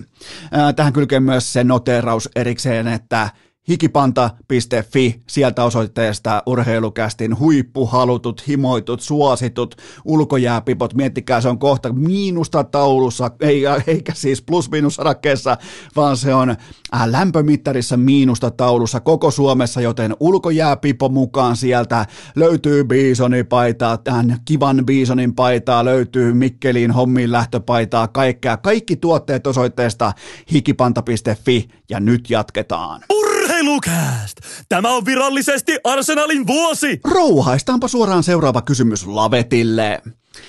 Uskotko, että Kaapo Kakko suuttui kästin lausunnoista ja päätti kaivaa eläimen esiin? Mun on ihan heti kärkeen pakko myöntää, että mä luin aluksi, että kaivoiko hän elimen esiin. Ja mä aloin miettiä, että mitä helvetin härskeä turkulaisia täällä inboxissa pyörii, mutta se olikin eläin, mitä kaivettiin esiin. Ja, ja tuota, toki siis turkulaisittain nyt on kohta taas niin kuin mennään kohti ruisrock kesää ja näin poispäin, ja alkaa ruisrock kevät ja jokilaiva kevät ja näin poispäin, niin siellä voi, voi olla, että siellä kaivetaan ihan mitä tahansa esiin, mutta näittekö, mä kysyn teiltä näin päin, näittekö joukkuetovereiden reaktiot tämän uskomattoman hienon maalin jälkeen? Se kertoo aina kaiken. Se paljastaa ää, kyseisen tuskastuneen pelaajan aseman ton joukkueen sisällä. Ja ihan sama kuin vaikkapa sunnuntai-iltana äh, Jacobi Myersin ensimmäinen touchdown New England Patriotsissa, niin hän on grindannut, hän on laittanut toistoja sisään, hän on mahdollistunut, äh, mahdollistattanut, äh, mahdollistuttanut muiden menestystä ympärillä, ja nyt hän sai itse vihdoin sen touchdownin, niin koko joukkue juoksee sivurajalta onnittelemaan sinne päätyy. Ja se taisi olla, siinä mentiin ehkä johonkin 30 pisteen johtoon tai vastaavaa, niin koko joukkue juoksee onnittelemaan, joten siitä on kyse. Ja Kakko on kantanut tällaista niin kuin ansaitsematonta kiikarikoteloa mukanaan koko kauden, ja sen sijaan nyt nämä joukkuetoverit osoitti, että yhteinen juhla on ansaitu. Toisin sanoen tämä juhla tarkoittaa sitä, että Kakko laittaa duunissa toistot sisään, hän ei mökötä, hän ei protestoi, hän ei kiukuttele, hän ei kuvittele olevansa mitään, joten nämä kaikki on hyviä merkkejä. Nämä on Kakon kannalta äärimmäisen hyviä merkkejä. Ja oli muuten Kakolta nimenomaan se brändimaali, joka erotti hänet muista Suomessa, vaikkapa TPSn paidassa tai Junnumaa joukkueessa, tai sitten jääkiekon mm 2019. Nimenomaan se brändimaali, kaikki ne elementit, ja se oli nyt tossa, joten tätä lisää ja nyt on kuitenkin, siellä on aikuinen päävalmentaja ja näin poispäin, se ei ole enää missään niin kuin koulupoikien käsistö ja organisaatio, niin, niin kenties siellä osataan nyt myös ruokkia tällaista tilannetta, koska menneinä vuosina tuollaisen suorituksen jälkeen 1 plus 1 rankkarimaali ja näin poispäin, niin kaa, kaa, kaa pois varmaan ehkä kaa poppareilla tai nelosketjussa, joten tota, otetaan sellaista niin paranoidia optimistisuutta mukaan nyt tähän tilanteeseen ja ja tota, mä, oon, mä oon koko ajan alleviivannut sitä, että Kaapo Kakko pystyy pelaamaan NHLssä. Et sen takia on turha puhua mistään maitojunista, mutta se tähtipelaajan profiili, löytyykö sitä? Ja nyt on ensimmäinen vastaus pöydässä, mutta näitä, tätä pitää pystyä toistamaan sellainen 28 kertaa per sesonki. Vähintään 60 kertaa. Sä voit olla parikymmentä matsia ehkä vähän off-nightissa ja offlineissa, mutta, mutta ei niitä liikaa ei saa tulla. Mutta kaikki on vielä omissa käsissä. Ihan kaikki on omissa käsissä ja toi oli hieno maali, toi on hieno suoritus ja pystyy nostaa koko joukkueensa uudelle tasolle tuossa kyseisessä ottelussa paikallis Subway Series väänessä, joten tota, se, on, se on kova suoritus. Seuraava kysymys. Milloin Phil Kesselin otteluputki menee poikki? Nyt on siis 915 matsia kasassa ja hän on NHLn kaikkien aikojen teräsmieslistalla siellä kolme. Nämä on siis ihan käsittämättömiä lukemia. Nämä on, nämä on sellaisia lukemia, että jos joskus on vaikeita McDavidin numeroiden kanssa tai Drysaitelin numeroiden kanssa, kuten vaikka tämä McDavidin ää, pistemäärä äh, tai ottelumäärä 500, mä kaivan sen tuosta, onkohan mulla jossain esillä, ottakaa mä kaivan sen, se on mulla tässä ihan vanhan liiton piti. Ika Lehkosena ottaa screenshotti, Conor McDavidillä 500-600 tehopisteeseen yhteensä 53 ottelua, niin jos näitä on vaikea käsittää, niin 915 matsia kasassa putkeen, ilman huileja ja loukkaantumisia ja taukoja mitään öö, aamulla kolottaa hei coachi maan sivussa. Joten tämä on sitä, mitä mä arvostan. Ja voidaan olla Phil Kesselistä mitä mieltä me halutaan, mutta hän on kaksinkertainen Stanley Cup-voittaja ja hän, hän menee töihin, hän menee laittamaan sen effortin sinne, sinne pöytään, sekä pokeripöytään Las Vegasissa että, että jääkekokaukalo on sitten, kun on oikeiden töiden aikaa.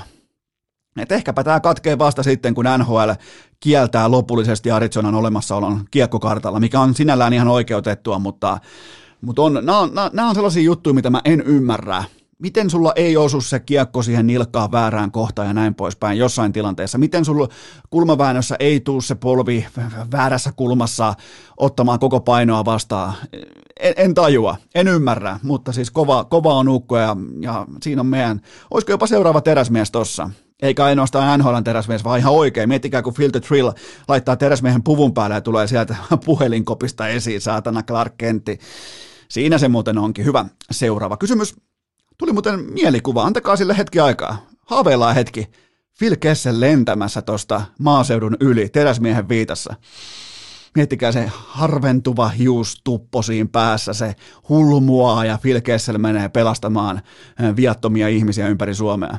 Mä en kyllä tiedä, miksi hän kohdistaa sitä supermieheytensä tänne Suomeen, varsinkaan tänne maaseudulle, mutta, mutta ehkä se on, se on kyttyrä sekä grindaja ja tota, no niin, pääsetään irti mielikuvasta. Seuraava kysymys. Oletko samaa mieltä Coach Pennasen kanssa, että lätkäjunnut eivät enää ennätä harrastaa urheilua riittävän monipuolisesti? No itse asiassa ensinnäkin Pennanen on aivan täysin oikeassa, mutta Tämä asia muuttui ongelmaksi jo parikymmentä vuotta sitten ja Jääkiekkoliittohan siis keksi, miten se voi sitouttaa lahjakkaita lapsia paremmin lajiinsa. Eli siis ei sitouttaa, vaan mikä se termi on, kyllä vain painostaa lahjakkaita lapsia paremmin, tehokkaammin omaan lajiinsa, unohtaen kaikki muut lajit siitä ympäriltä. Mä oon tästä ihan täysin satapinnaisesti elävä esimerkki. Mä olin parempi jalkapallossa, mutta lätkässä tuli maajoukkuetakki. ei, ei se kuulkaa pikku enolle, niin, niin ei, ei, se sen kaksisempi jako ollut lopulta. Se oli kasiluokkaa, ysiluokkaa, Pohjola-leirin jälkeen. Joo, kasiluokkaa. Mä totesin vaan, että hei, toi lätkähän on kiva, että siellä saa tulla huopakangastakin ja siellä on ilmaisia leirejä ja saa mennä Vierumäelle ja samassa ketjus Pulan kanssa. Ja samaan aikaan olin myös jalkapallomaajoukkueen siinä portilla. Ja mä ajattelin, että mitä vitun puuhastelua tää on, että pitää maksaa joku leirimaksu tai ei tule edes nappulakenkiä tai sukkia tai sääräreitä tai mitään, niin, niin tota, Jääkiekkoliitto on tehnyt, tämä on siis, tämä on markkinointia, tämä on viestintää. Tämä on investointia, että saadaan ne lahjakkaimmat penskat pelaamaan nimenomaan jääkiekkoa tässä maassa. Ja taloudellisesti näille penskoille useimmiten se on myös, melko usein se on myös tehokkain reitti sille, että susta tulee ammattilaisurheilija. Se on vaan kylmä fakta. En mä tässä mitään mielipiteitä heidän. Se se on kylmä fakta. Jääkiek- jääkiekon globaali paine on niin pientä, että susta voi tulla ihan hyvinkin ihan eturivin miljonääri sillä, että sä oot hyvä jääkiekossa. Jalkapallossa sama reitti, no way, joten tota, niin, niin se vaan on.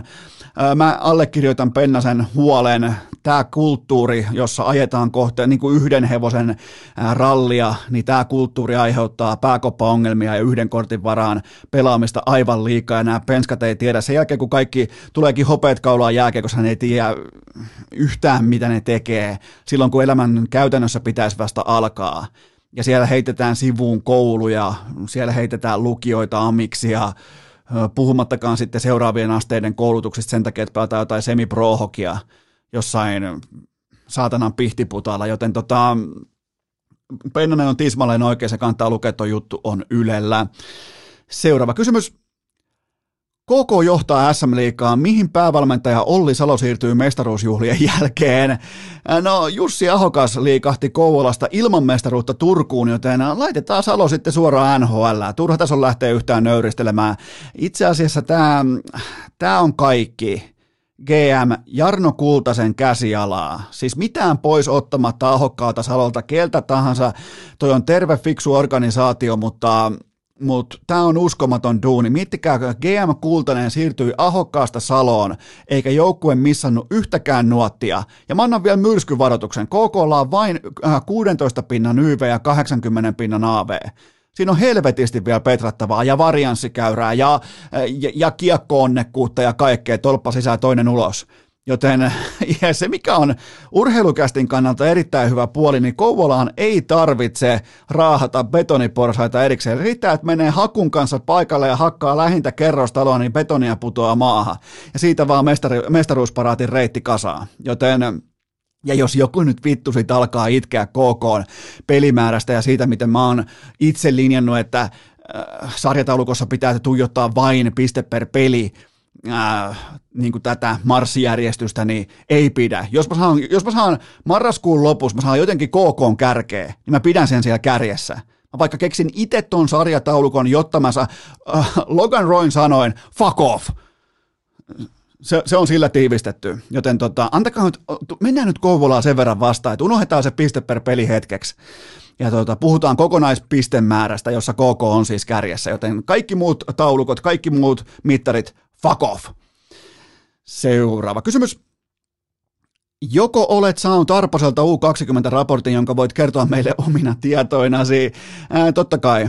Ää, mun Arposelta varastetut muistiinpanot sanoo, että Hirvonen Räty on tutkapari, jonka varaa voi rakentaa koko Kanadan reissun U20-joukkueen tiimoilta, ja myös Mäenpää keskikaistalta pitää ottaa seurantaa, näin sanoo mun muistiinpanot, jotka olen itse laatinut, että siinä on niinku vahva kakkos-kolmosentterin aihio kasassa, ja omakohtaisesti sitten, jos ei vilkaista Arposen muistiinpanoja salaa, niin mä oon kyllä valmis heittää mun kaikki munat samaan koriin, tähän nelikkoon, Hirvonen, Räty, Kemel ja Viivaan Niemelä. Pelkästään toi nelikko jo YVllä. Siihen voi heittää periaatteessa kenet tahansa sitten viidenneksi viuluksi, mutta tota, on se sitten vaikka mm, Lamberti tai kuka tahansa, mutta mä heitän kaikki munat samaan koriin. Hirvonen, Räty, Kemel ja Viivaan Topi Niemelä. Si- siinä on mun nelikko, millä mä raidaan. Tämä on ride or die nelikko tämän vuoden kisosta. Muistakaa aina U20-kisat, niin se pitää kohdistua vähän niin kuin Anton Lundel tai aikoinaan Pula-aho, tai, niin se menestys useimmiten Kaapo Kakko silloin äh, tota, muutama vuosi takaperin, niin, niin se menestys rakennetaan hyvin usein tietyn syömähampaan ympärille. Ja, ja tossa se on, toinen elikko. Seuraava kysymys. Mikä on bensakiiman määrä lenkkarissa, kun seuraat F1-mestaruustaistoa? Bensakiiman määrä lenkkarissa. No se on, se on vähintäänkin kohtalainen kiitettävä. Se on ylitse vuotavainen. Mä myönnän jälleen kerran, mä katsoin sunnuntaina koko kisan. Mulla on kuulkaa Patalahessa semmonen kaveri, joka aina laittaa Snapchattiin mulle viestin, kun kisa alkaa. Siitä on helppo aina katsoa, että jaahas, kisa alkaa. Ja on helppo laittaa Seemore päälle vaikka jollekin kakkostelkkarille tai iPadille tai näin poispäin. Ja, ja on, onhan useimmiten tätä kyseistä mestaruustaistoa käydään harmittavasti joko huippujalkapallon, jääkiekon tai NFLn, pahimmassa tapauksessa NFLn päälle, joten silloin se ei koskaan pääse ykköstöllöttimeen, mutta onhan toi nyt eeppistä, kun Hamilton ja Verstappen suorastaan vaatii toisiltaan aitoa kilvan ajoa, jossa kaikki on sallittua ja Verstappen väkisin puskee Hamiltonin ulos radalta ja Hamilton sanoo kisan jälkeen, että just näin, just oikein, että mä en otakaan mitään vähempää, että let's fucking go. Ni, niin totahan se kilpailu on. Ja tämä oli siis viime sunnuntai Hamiltonilta Goat, taas on tällä niin kuin Goat-sertifioinnin kokoinen päivä jälleen kerran. Et nyt on kolme GPtä jäljellä kauden lopuksi, kun mm, F1 ikioma Tour de ihmisoikeudet alkaa Katarista, jatkuu sen jälkeen Saudi-Arabiaan ja sieltä ne päättyy sitten Abu Dhabi, joten kolme kisaa ja siihen se sitten ratkeaa. Siellä on kaikki tasan. Käytännössä ihan kaikki on tasan. Kaikki on, kaikki, mestaruudet on kummankin käsissä yhtä lailla samaan aikaan. Ja ai että on tää, miettikää, mä sanon F1, on tää hienoa. Varsinkin kun on lähes de ihmisoikeuksille ajamaan. Mutta itse toi kilpailu, kilpailumentaliteetti ja tiikerin silmä, niin se on kuitenkin jotain, mitä niinku on syytä tässä kohdin arvostaa kaiken tämän jonossa ajamisten vuosien jälkeen. Ja Valtteri Bottakselle, meidän pitää nyt kansakuntana yhdistyä. Meidän pitää roudata käynnistyskaapelit tonne radalle. Pottaksen hän ajaa paalupaikkoja toi, toinen toisensa perään ja hän ei saa autoa käyntiin lähdössä, joten käynnistyskaapelit, AMG, mulla on tos, mulla on muuten, mullahan muuten on tossa, Herra Jumala, Mersun noi AMG-kaapelit, mähän, mähän tuon ne sinne. Mä voin ottaa reppuselkään Valtteri Bottaksen, mä vien sinne käynnistyskaapelit, jotta se saa kärrynsä käyntiin, jotta se ei putoa aina viidenneksi lähdöissä. Joten siinä se on. Meillä on muuten Bottaksen urakin pelastettu näillä puheilla ai jumalauta Alfa Romeolla pelkkää kultaa, kun saa auton paremmin käyntiin. Vai onkohan se jotenkin rigattu toi Bottaksen auto, että se, niinku, se menee siihen se voittaa paalun, mutta sen jälkeen se jää tulpaksi. Onko tämä joku Mersun härski taktiikka, millä saa, en tiedä, mutta auto pitää saada nyt käyntiin ja vauhtia paremmin. Eli siinä on mun F1-taktiikka myös näihin loppuun, haluan loppuun kolmeen Tour de ihmisoikeuksien kisaan. Seuraava kysymys.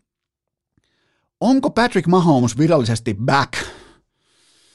No on sikäli, että hän ymmärsi sulkea lahjattoman TikTok-veljensä kellariin matsin ajaksi ja heti tuli dominanssi. Eli tämä oli ensimmäinen ottelu, jossa Jackson Mahomes ei ole paikan päällä ja Patrick Mahomes dominoi kenttää ihan miten se haluaa, laittaa yhden kauden parhaista pelirakentaja suoritteista pöytään, joten eh, siinä se avain ihan oikeasti oli. Että niitä kentän tapahtumia on turha taivastella, kun sai vihdoin suorittamiseen rauhan, koska meteli NFLssä on ihan oikea asia. Ja varsinkin kun sitä meteli alkaa tulla omasta lähipiiristä, ja silloin kun kentällä ei kulje, ja sun lä- lähipiiri ei tajua pitää turpansa kiinni, niin kaikki varmaan ymmärtää, miten jumalattoman kiusallista se on. Joten nyt oli laitettu lahjaton TikTok-veli kellariin ja heti W-tauluun silkkaa dominanssia Raidersiin vastaan, joten siinä on voittava kaama. Ei se tämän, ei, ei se tämän vaikeampaa se ei ollut. Joten Jackson Mahomes kuvaa nämä loppukauden TikTok-videonsa jostain missurilaisesta kellarista. Ei sitä voi päästä sieltä pois. Se on häpässyt ton supertähtiveljensä jo niin monella eri mittarilla mitattuna, että on, on toi, niin jos ollaan ihan vakavissaan, niin miettikää nyt, että sä olisit vaikka, sä oot nyt vaikka, tota, sä oot koneen toimitusjohtaja, sä oot jättimäisen pörssiyhtiön toimitusjohtaja, ja sulla on sellainen lahjaton veli, joka näyttää tuolla persettä pitkin kylää kaikille, niin ethän sä koneen toimarina, niin et, et, et sä varmaan ole silleen, että no hei, tää on hyvä juttu, että näytä just enemmän, niin kuin enemmän just meitä kylille ja näytät persettä, ja kuola, kuola valuu pitkin rin, ei saatana. Niin tota, siitä on kyse. Ja, ja tämä on ihan oikea asia, tämä ei ole mitään vitsailua. Seuraava kysymys. Onko tuossa NFL-vedonlyönnissä mitään järkeä, kun siinä pitää kannustaa omaa hevosta ja vihulaista ihan sikin sokin? Joo, tämä tuli sunnuntai-iltana juurikin sen jälkeen, kun Tennessee miinus kaksi ja puoli tämän kauden trendin mukaisesti meni vihkoon viimeisellä sekunnilla, mutta tota, eli, eli siis tilannehan meni näin, että urheilukästi liuskalla oli ainoa vihkoon mennyt kohde, tällä kertaa oli Tennessee miinus kaksi ja puoli, ja tervetuloa oikeastaan kaikille tähän jakomielihenkiseen lajiin, koska toi Ää, tilannehan meni näin. Eli Saints on kahdeksan paunaa takana ja heillä on pallo, ottelu on lopussa. Joten toivomisen pyhä järjestys menee seuraavasti. Ensin toivotaan Tennesseein puolustukselle palloristoa tai stoppia tai sitten vain Saintsille field goalia. Tämän jälkeen, okei, kohta kaksi. No nyt tuli touchdowni. No sen jälkeen pitää vaihtua kannustettava joukkue, koska sen jälkeenhän me Tennesseein puolella tai Tennesseein miinus kahden ja puolen osalta, mehän toivotaankin yhtäkkiä, että Saints onnistuu kahden pisteen lisäpiste yrityksessä.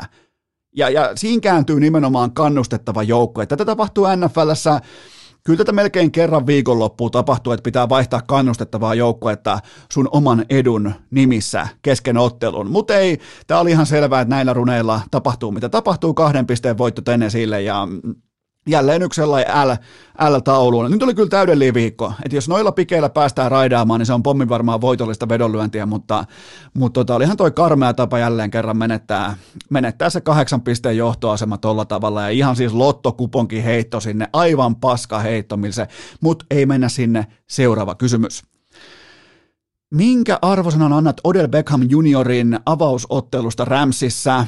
No siis myrkytyspartio Beckham oli aivan välittömästi elementissään. Ekalla routella lyhyt koppi.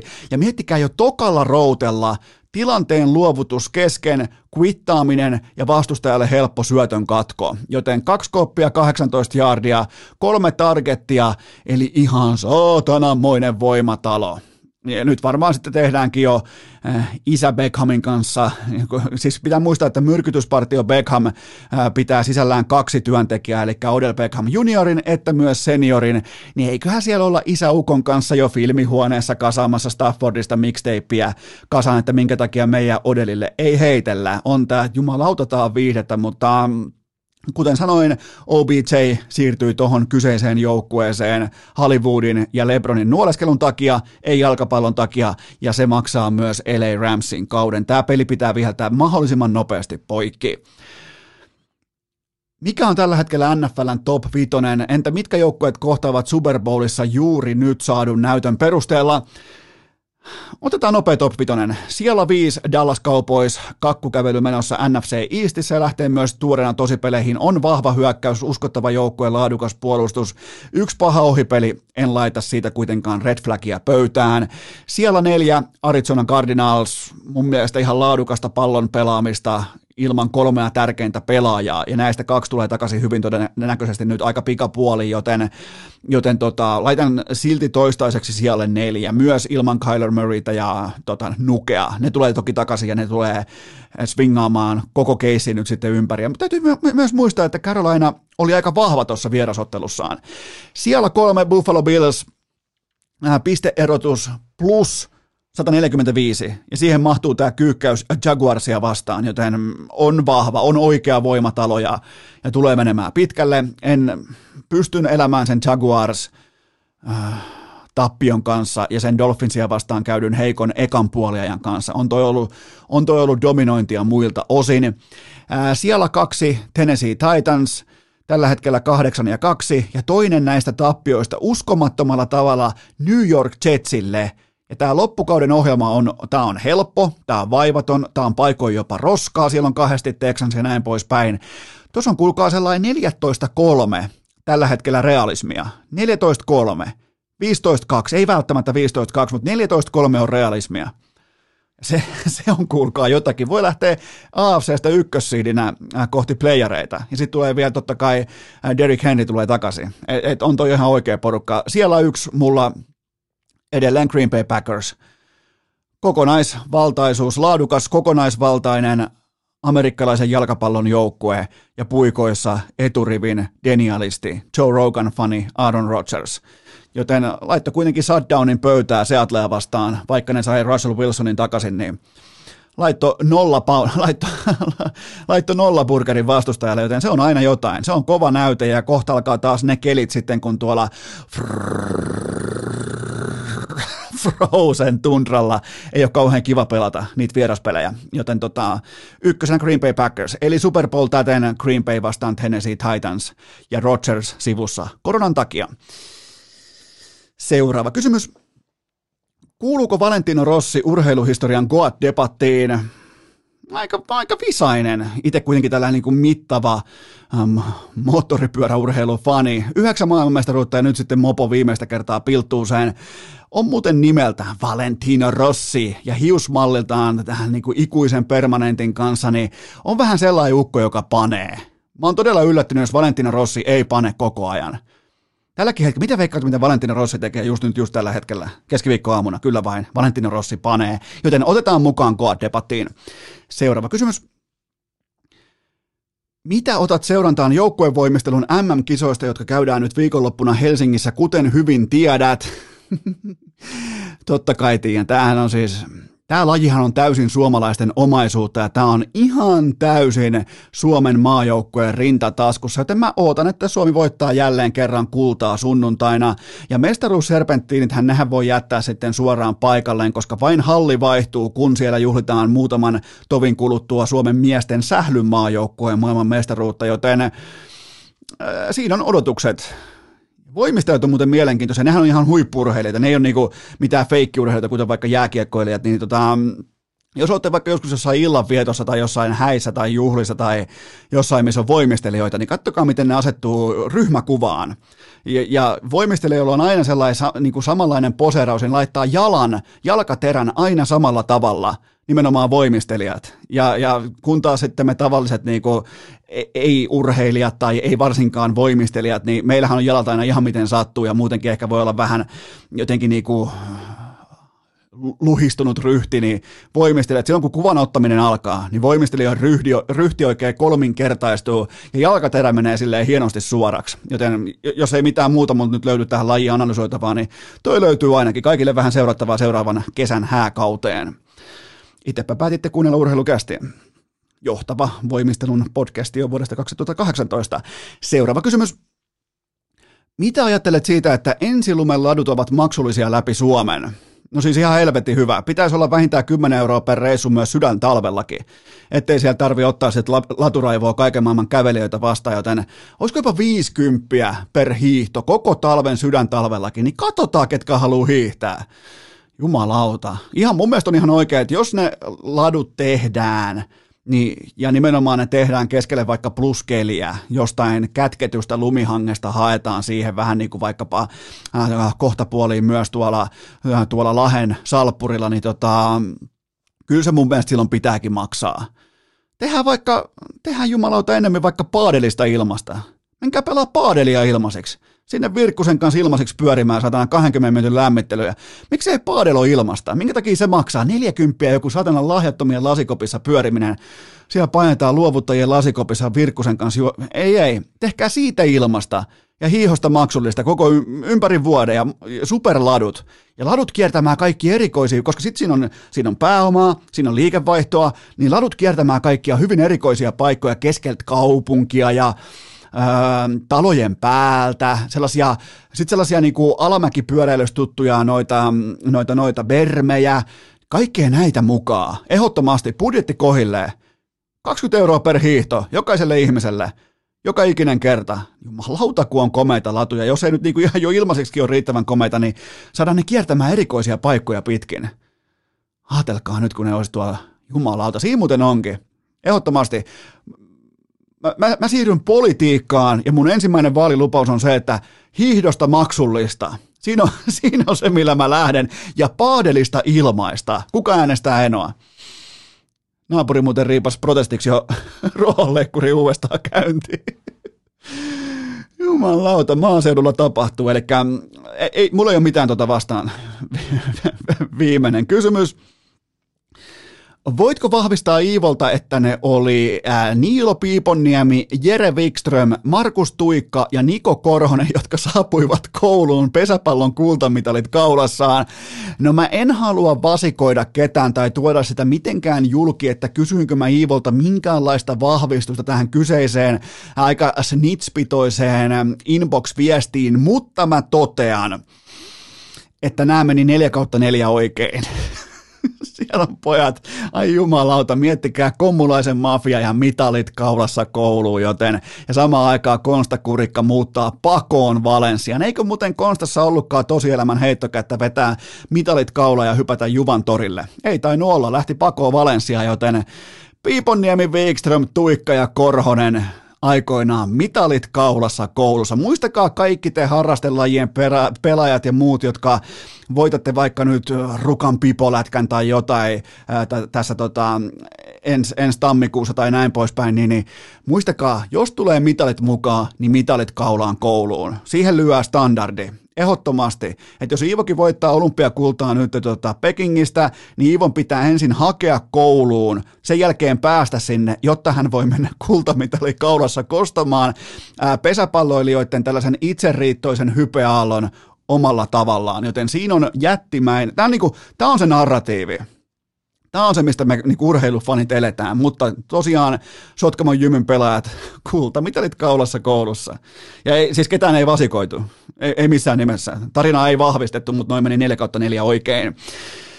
Siinä oli kaikki kysymykset ja nyt tehdään sellainen juttu, että ilman minkään näköistä taukoa vuoroon hyppää hiihtäjä Jasmi Joensuu. Treenikamat niskaan, kuulokkeet korville, kästi tulille ja toistot sisään. On aika toivottaa tervetulleeksi urheilukästiin seuraava vieras, joka nyt oikeastaan niin kuin jatketaan talvilajeilla tarkalleen ottaen ainoalla oikealla talvilajilla maastohiihdolla. Jasmi Joensuu, tervetuloa urheilukästiin. Kiitos paljon ja kiitos, että sain tulla vieraksi. Miltä se tuntuu nyt olla vähän niin kuin Iivon peesissä tavallaan, että ensin Iivo, sen jälkeen Jasmi, niin tota, asettaako se jopa paineita?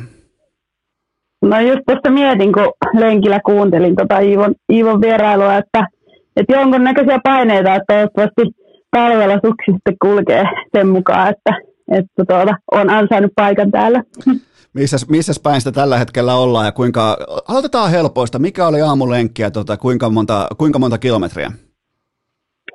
No aamulenkki oli semmoinen reilu pari tuntia ää, vapaata hiihtoa ja semmoinen reilu 30 siinä tuli ja tosiaan Rovaniemellä on tällä hetkellä, että siellä ensilumella tuo latua kierteli ympäri, mutta onneksi se nyt on aika pitkä, pitkä tällä hetkellä, että ei tarvitse ihan kilometrin lenkkiä pyöriä, mutta semmoinen reilu pari tuntia tuli hiihettyä. Onko, tota, onko ensi lumen latu maksullinen siellä? Joo, kyllä, kyllä on, että tosiaan aika edullinen verrattuna esimerkiksi vuokattiin täällä, mutta tuota, tuota, kyllä se on, mutta ihan mielellään siitä sitten maksaakin, että, että kun tehdään noin hienoja olosuhteita meille hiihtäjille, niin ihan mielellään kyllä. Mähän on, mähän on oma, omakohtaisesti jopa sitä mieltä, että hiihdon pitäisi aina olla maksullista ja tehdä vaikka paadelista ja tennistä ilmasta, niin saadaan, niin kuin, saadaan ladut täyteen laatua. Mitä olet mieltä mun suuresta tällaisesta niin kuin jopa vaalikampanjasta? No joo, samaa mieltä, että kyllähän tota varmaan tuonne tuota, ensilumelladuille totta kai niin kuin se maksu on hyvä, mutta sitten taas kun miettii tuolla Lapissa, että siellä on niin kuin monta sata kilsaa baanaa, niin en mä tiedä, että onko se sit siinä mielessä se maksu niin tarpeellinen, mutta tota, ihan hyvä, hyvä tota vaalikampanja. miten, kyllä. miten tota, mit, mitä uskot, mitä kävisi laturaivolle, jos kaikki olisi maksullista? Tulisiko sitä enemmän vai vähemmän? Mitä arvelet? Mä oon siis mä oon suuri latu, äh, laturaivon fani. Mä luulen, että sitä voisi tulla enemmän, että sitten siellä olisi ne tosikot, tosikot enemmänkin ladulla, että jotka oikeasti niinku, niinku tykkää siitä, että, että sieltä ne harrast, semmoiset niinku, semmoiset kokeilijat, harrastelijat ehkä puuttuisi sitten, että ne olisi niinku niitä totisia totisia tota, raivoja siellä ladulla sen jälkeen. Helsingissähän, niin, niin siis Helsingissähän laturaivo syntyy useimmiten siitä, että nämä hiihtäjät unohtaa, nämä ensikertalaiset unohtaa kokonaan sukset pois. Ne tulee kävelemään sinne ladulle ja siellähän on ihan niin kuin siellä on nyrkeilykehät kaikki, siellä on ottelukuuluttajat, siellä myyää lippuja, että kohta alkaa mylly. Joten tota, kyllä teillä niin kuin siellä Rovaniemellä teillä on aika rauhallista verrattuna tuohon stadin meininkiin. Kyllä, mutta olen mäkin sieltä muutaman turistin saanut ladulta pois, että on joutunut vähän käyttämään englantia ja tota, neuvomaan näille ihmisille, että tosiaan siinä ladun vieressä kulkee se talvikävelyreitti, että voi sitäkin sitten käyttää. Että se, se on noille turisteille ehkä ollut täällä vähän hankala ymmärtää, että, että varsinkin tälle ensilumella, ensilumella niin se viehättää se latu jo, jollain tapaa, että siinä on kiva kävelläkin, mutta tota, mutta semmoisilta pahoilta välikohtauksilta on vältytty. Miten tota, kuinka, kuinka monta kertaa sun nimi keskimäärin sanotaan Jasmin versus, että kuinka monta kertaa se sanotaan oikein? Jos se vaikka kymmenen kertaa sanotaan, niin montako menee väärin?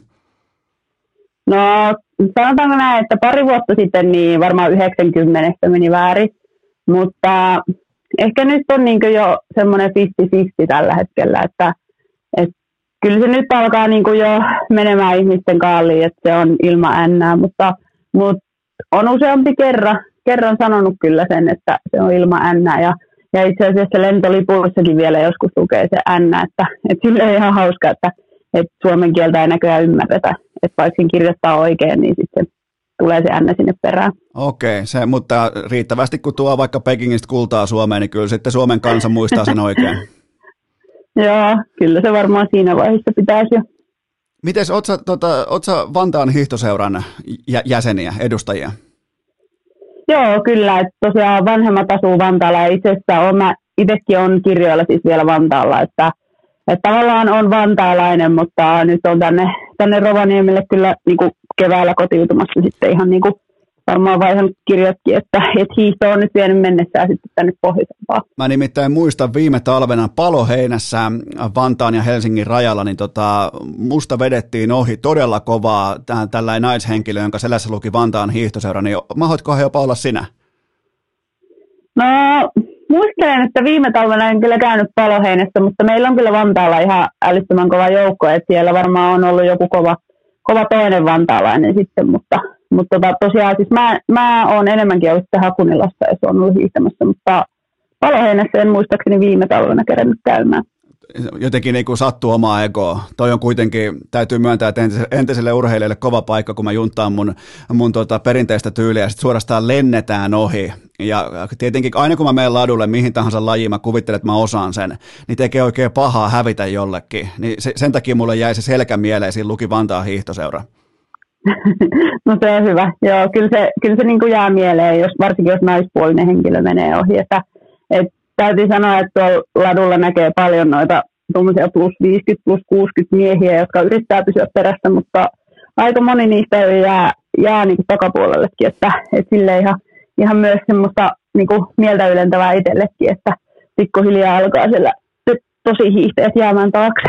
Ai jumala, se on, muuten, se on kyllä kieltämättä aina, aina juoksulenkillä tai tota, hiihtäessä tai vaikka vaan harrastelija, niin menee siitä sitten ohi mies tai nainen, niin kyllä siihen vähän yrittää heittäytyä peesiin tai ihan vähän ottaa sitä, että no, no kyllä mä nyt vähän aikaa pysyn mukana, vaikka totta kai tietää sen itsekin, että ei kuulu sille tasolle, mutta, mutta on siinä tavalla, että vaikka, vaikka lähtee harrastelemaan, niin kyllä mä uskon, että silti aika monelle löytyy sellainen pien näkymätön numerolappu siihen rintaan. Joo, kyllä se on. Ja sitten itse, ainakin, varsinkin jos joku lähtee perään, niin kyllä sit yleensä haluaa vähän nostaa vauhtia, että kokeilla, että pysyykö sillä perässä. Että siinä tulee semmoinen kilpailutilanne monesti, monesti mieleen, kun tuota, joku tarrautuu sinne peesiin, mutta tuota, se on ihan tervettä välillä. Okei, eli paloheinässä hiihtäminen ei ole meille toistaiseksi yhteinen asia, mutta meillä on myös yksi erittäin keskeinen yhteinen asia, nimittäin Jack Russell. Jack Russellin terrieri löytyy molemmilta kotona, mulla tuottaja Kopea, sulla nyt sitten Keijo, niin kerropas vähän urheilukästin kummikuuntelijoille, minkälainen, äh, minkälainen koira on Keijo ja olisiko hänestäkin jopa tuottajaksi, vaikkapa nyt sitten äh, Jasmi Joensuun ikiomaa äh, hiihtopodcastiin.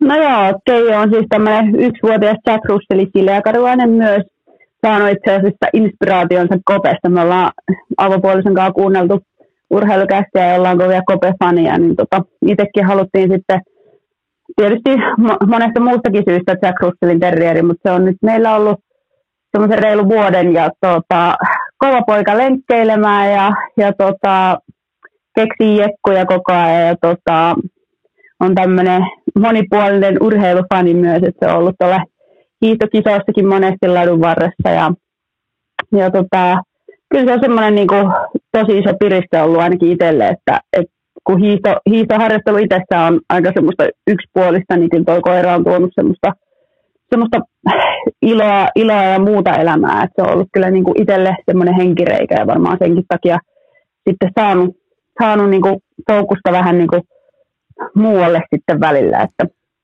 että tosi kiva kaveri ja siitä on tullut kyllä tärkeä perheenjäsen tässä, tässä vuoden aikana. Eli kaikille junnuille, jotka haaveilee joko hiihdon tai podcastaamisen urasta, niin kaikki alkaa koirasta. Joo, kyllä ehdottomasti. Että kyllä se, no katsoo vuosi sitten mun tuloksia ja nyt vuosi jälkeen, niin kyllä sillä varmaan koiralla jotain, jotain tekemistä niihinkin on ollut. Että, tuota, et mun mielestä se, se on niinku, varsinkin leppopäivinä, niin onhan se tosi iso asia, että helposti, helposti lepopäivänä jäi sinne sängyn pohjalle ja, ja tota, makoili sängyssä koko päivän, mutta, mutta lepopäivät on semmoisia meidän yhteistä aikaa, että, että käydään niin kuin porukalla sitten koirapuistossa tai, tai heittelemässä palloa tai pelaamassa jalkapalloa tai, tai muuta, että se on semmoista kivaa, kivaa yhteistä aikaa ja, ja just koiran kanssa pystynyt, pystynyt oikeastaan tekemään mitä vaan, että se on mulla joskus hiihtolenkeilläkin mukana, että se on silleen, silleen kyllä siistiä me kokeiltiin Kopen kanssa ennen kuin mennään nyt tähän niin kuin itse, oikeastaan niin kuin tähän vierailun siihen kovaa pihviin, mutta me kokeiltiin Kopen kanssa, kanssa hiihtoa tuolla ylläksellä, niin se lähti ihan henkseleesti. Siis aivan, se oli ihan paahto suussa, kun se totesi, että se saa olla niin kuin veturina. Ni, niin me oltiin kolmisteen ladulla, minä, Tytskä ja Kope, niin Tytskän ei tarvinnut vetää kert- yhtäkään työntöä. Kope hoiti veturin hommat ja, ja mä ihmettelin siinä vieressä ja se oli niin hapoilla kymmenen minuutin jälkeen, että se oli pakko viedä takaisin mökille. Että tota, se, se, antoi ihan kaikkensa. Se, se niin kuin tyhjensi koko pellin siihen heti ekaa kymppiin ja sen jälkeen se nukkui kaksi päivää, joten tota, ei tullut hiihtäjää. Joo, me ollaan, me ollaan Keijon kanssa käyty muutaman kerran. Itse asiassa Järven jäällä on hyvä, hyvä käydä ja sitten tuossa Pajoen jäällä, se on täällä Rovaniemellä, niin siellä se oikeastaan saa olla vapaanakin, että varsinkin silleen, että jos ei ole paljon muita, niin mä oon sitten pitänyt vapaana sitä ja se on saanut, saanut sitten juoksennella siinä vieressä, niin tuota, se on silleen sujunut ihan hyvin, mutta tuota, joo, kyllä se on ainakin toistaiseksi sujunut. Katsotaan, katsotaan miten ensi talvena.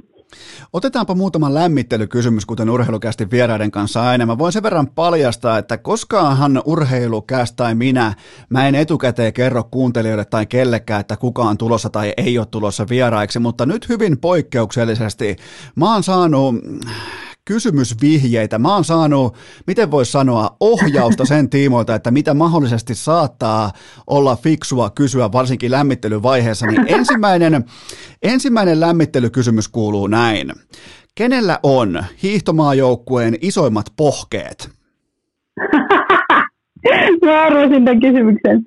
Äh, tota, ähm, vaikea. Siis jos otetaan puhtaasti naiset, niin kyllä se minä olen varmaan. Okay. en tiedä kuka, kuka on luonut mulle tällaiset pohkeet, mutta se on ollut semmoinen, semmoinen naurunaihe mulla varmaan viisivuotiaasta asti, että et tota, on aina ollut poh, isot pohkeet, mutta tota, varmaan niistä sitten voimaakin on jonkun verran, mutta kyllä sitten varmaan vuorisen, ei vuorella Markuksella on sitten ehkä miehistä en tiedä. Mutta toi on kyllä ehdottomasti toi on pohjan laji myös, että tota, et ainakaan hukkaan ei mene. Kyllä, joo, ja siis itse asiassa mun pohkeelle on semmoinen tarina, että, että siis ollaan oltu koko perhe tosi semmoinen niin kuin liikunnallinen perhe koko, koko mun elämä ja tota, vanhemmat on urheilu myös. Ja tota, silloin me asuttiin Kellokoskella ja siinä oli semmoinen reilu viiden kilometrin lenkki, jota äiti ja iskä juoksi. Ja silloin kun mä opin pyöräilemään, niin totta kai sitten tuota, oli pakko, pakko lähteä niin kuin pyörällä mukaan. Ja sitten mun veli oli vajaa kaksi vuotta vanhempi, niin meillä oli hirveitä kisoja aina pyörällä, että, että kuka sitten jaksaa pyöräillä, kun äiti iskä juoksee. Niin tota, sitten mä aina, aina tutkuttelin menemään semmoisella pikkupyörällä iskä ja äitin perässä, niin ne on sitten aina sanonut, että sieltä, sieltä lähtien sitten niin mun pohkeet kehittynyt. Okei, no n- nyt ollaan sitten ranking ykkönen maajoukkueessa, niin kyllähän sekin, sekin, niin kuin, kyllähän sekin tarkoittaa jotain. Joo, se voi olla. Okei, seuraava lämmittelykysymys. Mikä valioliikajoukkue on suosikkisi? Entä inhokkisi ja kuka on lempipelaaja? Okei, no niin, valioliika ehdottomasti, tämä on niin vähän nyt kotiin päin, mutta Manchester United. Okei. Ja lempipelaaja ehdottomasti Luke Shaw. Oho, aika, aika kova. Minkä takia Shaw, Shaw nyt ei, ei varmaan ole ihan jokaisella, ei ole suosikkipelaaja valioliikassa, niin, tota, niin, niin minkä takia nimenomaan Luke Shaw? No siis tähän tota, tuli siitä, kun me eka kertaa avopuolisen Juhon kanssa katsottiin valioliikaa ja Manun peliä. Ja tota, sitten mä, mä jotenkin siis eka kertaa näin Shawn. Siis en, en tiedä yhtään, kuka tämä tyyppi on. Ja sitten mä vaan niinku naamasta päättelin, että toi on mun niinku lempipelaaja. Okei. Okay. Sillähän... Tähän ei, ei ollut mitään muuta perustetta, se näytti mun mielestä hyvältä. Ja itse asiassa tälleen nyt jälkikäteen, nyt kun on vähän seurannut sitä, ja MM-kisoissakin seurasin, niin kyllähän se ihan niinku hyvä pelaaja on. On, on. Ei niinku, niin. Ja sillähän on siis... Tärkeä pelaaja. Ja, ja silloin vielä ihan uskottavat laitapuolustajan pohkeet. Kyllä, joo. Ne, ne pohkeet varmaan vaikutti myös. Et se on vähän semmoinen niinku, ruumiin rakenteeltaan myös semmoinen niinku lyhyt ja voimakas, tavallaan vähän semmoinen kuin itsekin on urheilijana ollut, niin eikö sitä sitten ajattele samalla, niin se voi olla. Okei, okay, nämä suuret mysteerit lähtee ratkeamaan pala kerralla. Entäs toi inhokki sitten? öö, inhokki voi ei. No, en mä oikein tiedä, onko mulla inhokkia, koska en nyt ole ihan niin ammattilainen, mutta no en mä tiedä, jotenkin ehkä sitten samassa joukkueessa Ronaldo, niin mun mielestä se on vähän niin kuin saavuttanut jo liikaa. Okei, okay. eli, eli Ronaldon aika on siitä syystä ohi, että se on saavuttanut liikaa. Niin, ehkä se voi antaa tilaa jo, tilaa jo vähän muille. Okei, eli Ronaldo laitetaan, vaikka oot, vaikka oot Manu-fani, niin silti Ronaldo, mä, mä, mä pystyn allekirjoittamaan ton, koska mä oon Cristiano Ronaldo ää, tota, epärakkausklubin puheenjohtaja, joten mä, mä pystyn ton allekirjoittamaan. Ää, seuraava lämmittelykysymys, tämä on myös hyvin mielenkiintoinen ja täysin siis itse keksitty. Ää, voitko vahvistaa tarinan siitä, että Pepsi Max on parasta sauna, urheilu, ruoka, janojuomaa ja riittääkö 5 litraa, litraa viikossa tätä jumalten nektaria? Kyllä, tuota, joo, siis itse juon hyvin paljon Pepsimaksia. Ähm, se varmaan tuli siitä, kun asuin Jenkeissä ja siellä ei saanut Pepsimaksia juo, tai siellä ei niinku myyty kaupassa. Niin sitten, kun tulin Suomeen, niin sitten varmaan kaipasin sitä niin paljon, että tuota, on sitten juonut sitä aika paljon. Mutta voin allekirjoittaa monesti, on saattanut jopa aamulla juoda sitä, että ei nyt ehkä ihan viittä litraa, mutta, mutta tota, ja sitten tietenkin vähän joutunut rajoittamaankin jossain vaiheessa, että ei mene ihan liiallisuuksiin, mutta joo, allekirjoitan. Okei, eli Pepsi Maxi on se, millä painellaan pitkin, pitkin latuja. Mulla oli kans joskus, mulla oli äh, ysiluokan ja lukion välissä, mulla oli todella vahva Pepsi Max aikakaus, syystä tai toisesta, en pysty selittämään. Mutta sitten mä tein sellaisen movie, että mä laitoin, äh, kun meillä ei ihan noin juomatottumukset ollut aina ihan pelkkää priimaa tuossa, kun harjoiteltiin alkoholin käyttöön, niin laitoin tekila ja Pepsi Maxia ja join sitä. Niin se makukokeilu johti siihen, että mä en ole sen jälkeen juonut Pepsi Maxia oikeastaan yhtään. Joten jos haluat eroa, niin tota, tiedät, miten se tapahtuu. No niin, pitääpä, pitääpä kokeilla ehdottomasti. Ei se varmaan niinku maailman terve, terveellisintä juomaa kyllä ole, että sille, sille en ole niin ylpeä siitä, mutta tota, tota joo, hyvä, hyvä tietää, niin Pitää laittaa kokeilu. Ää, viimeinen lämmittelykysymys. Mä tarvin sulta hiihtäjäprofiiliarvion. Kuinka hyvä hiihtäjä Antti Tuisku oikeasti on? M- missä sen taso suurin piirtein menee? Ää, no siis Antti Tuiskuhan siinä mielessä kovempi kuin minä, että se on kiivennyt sen Alppesernin, sen, Tuudeskin loppunousun.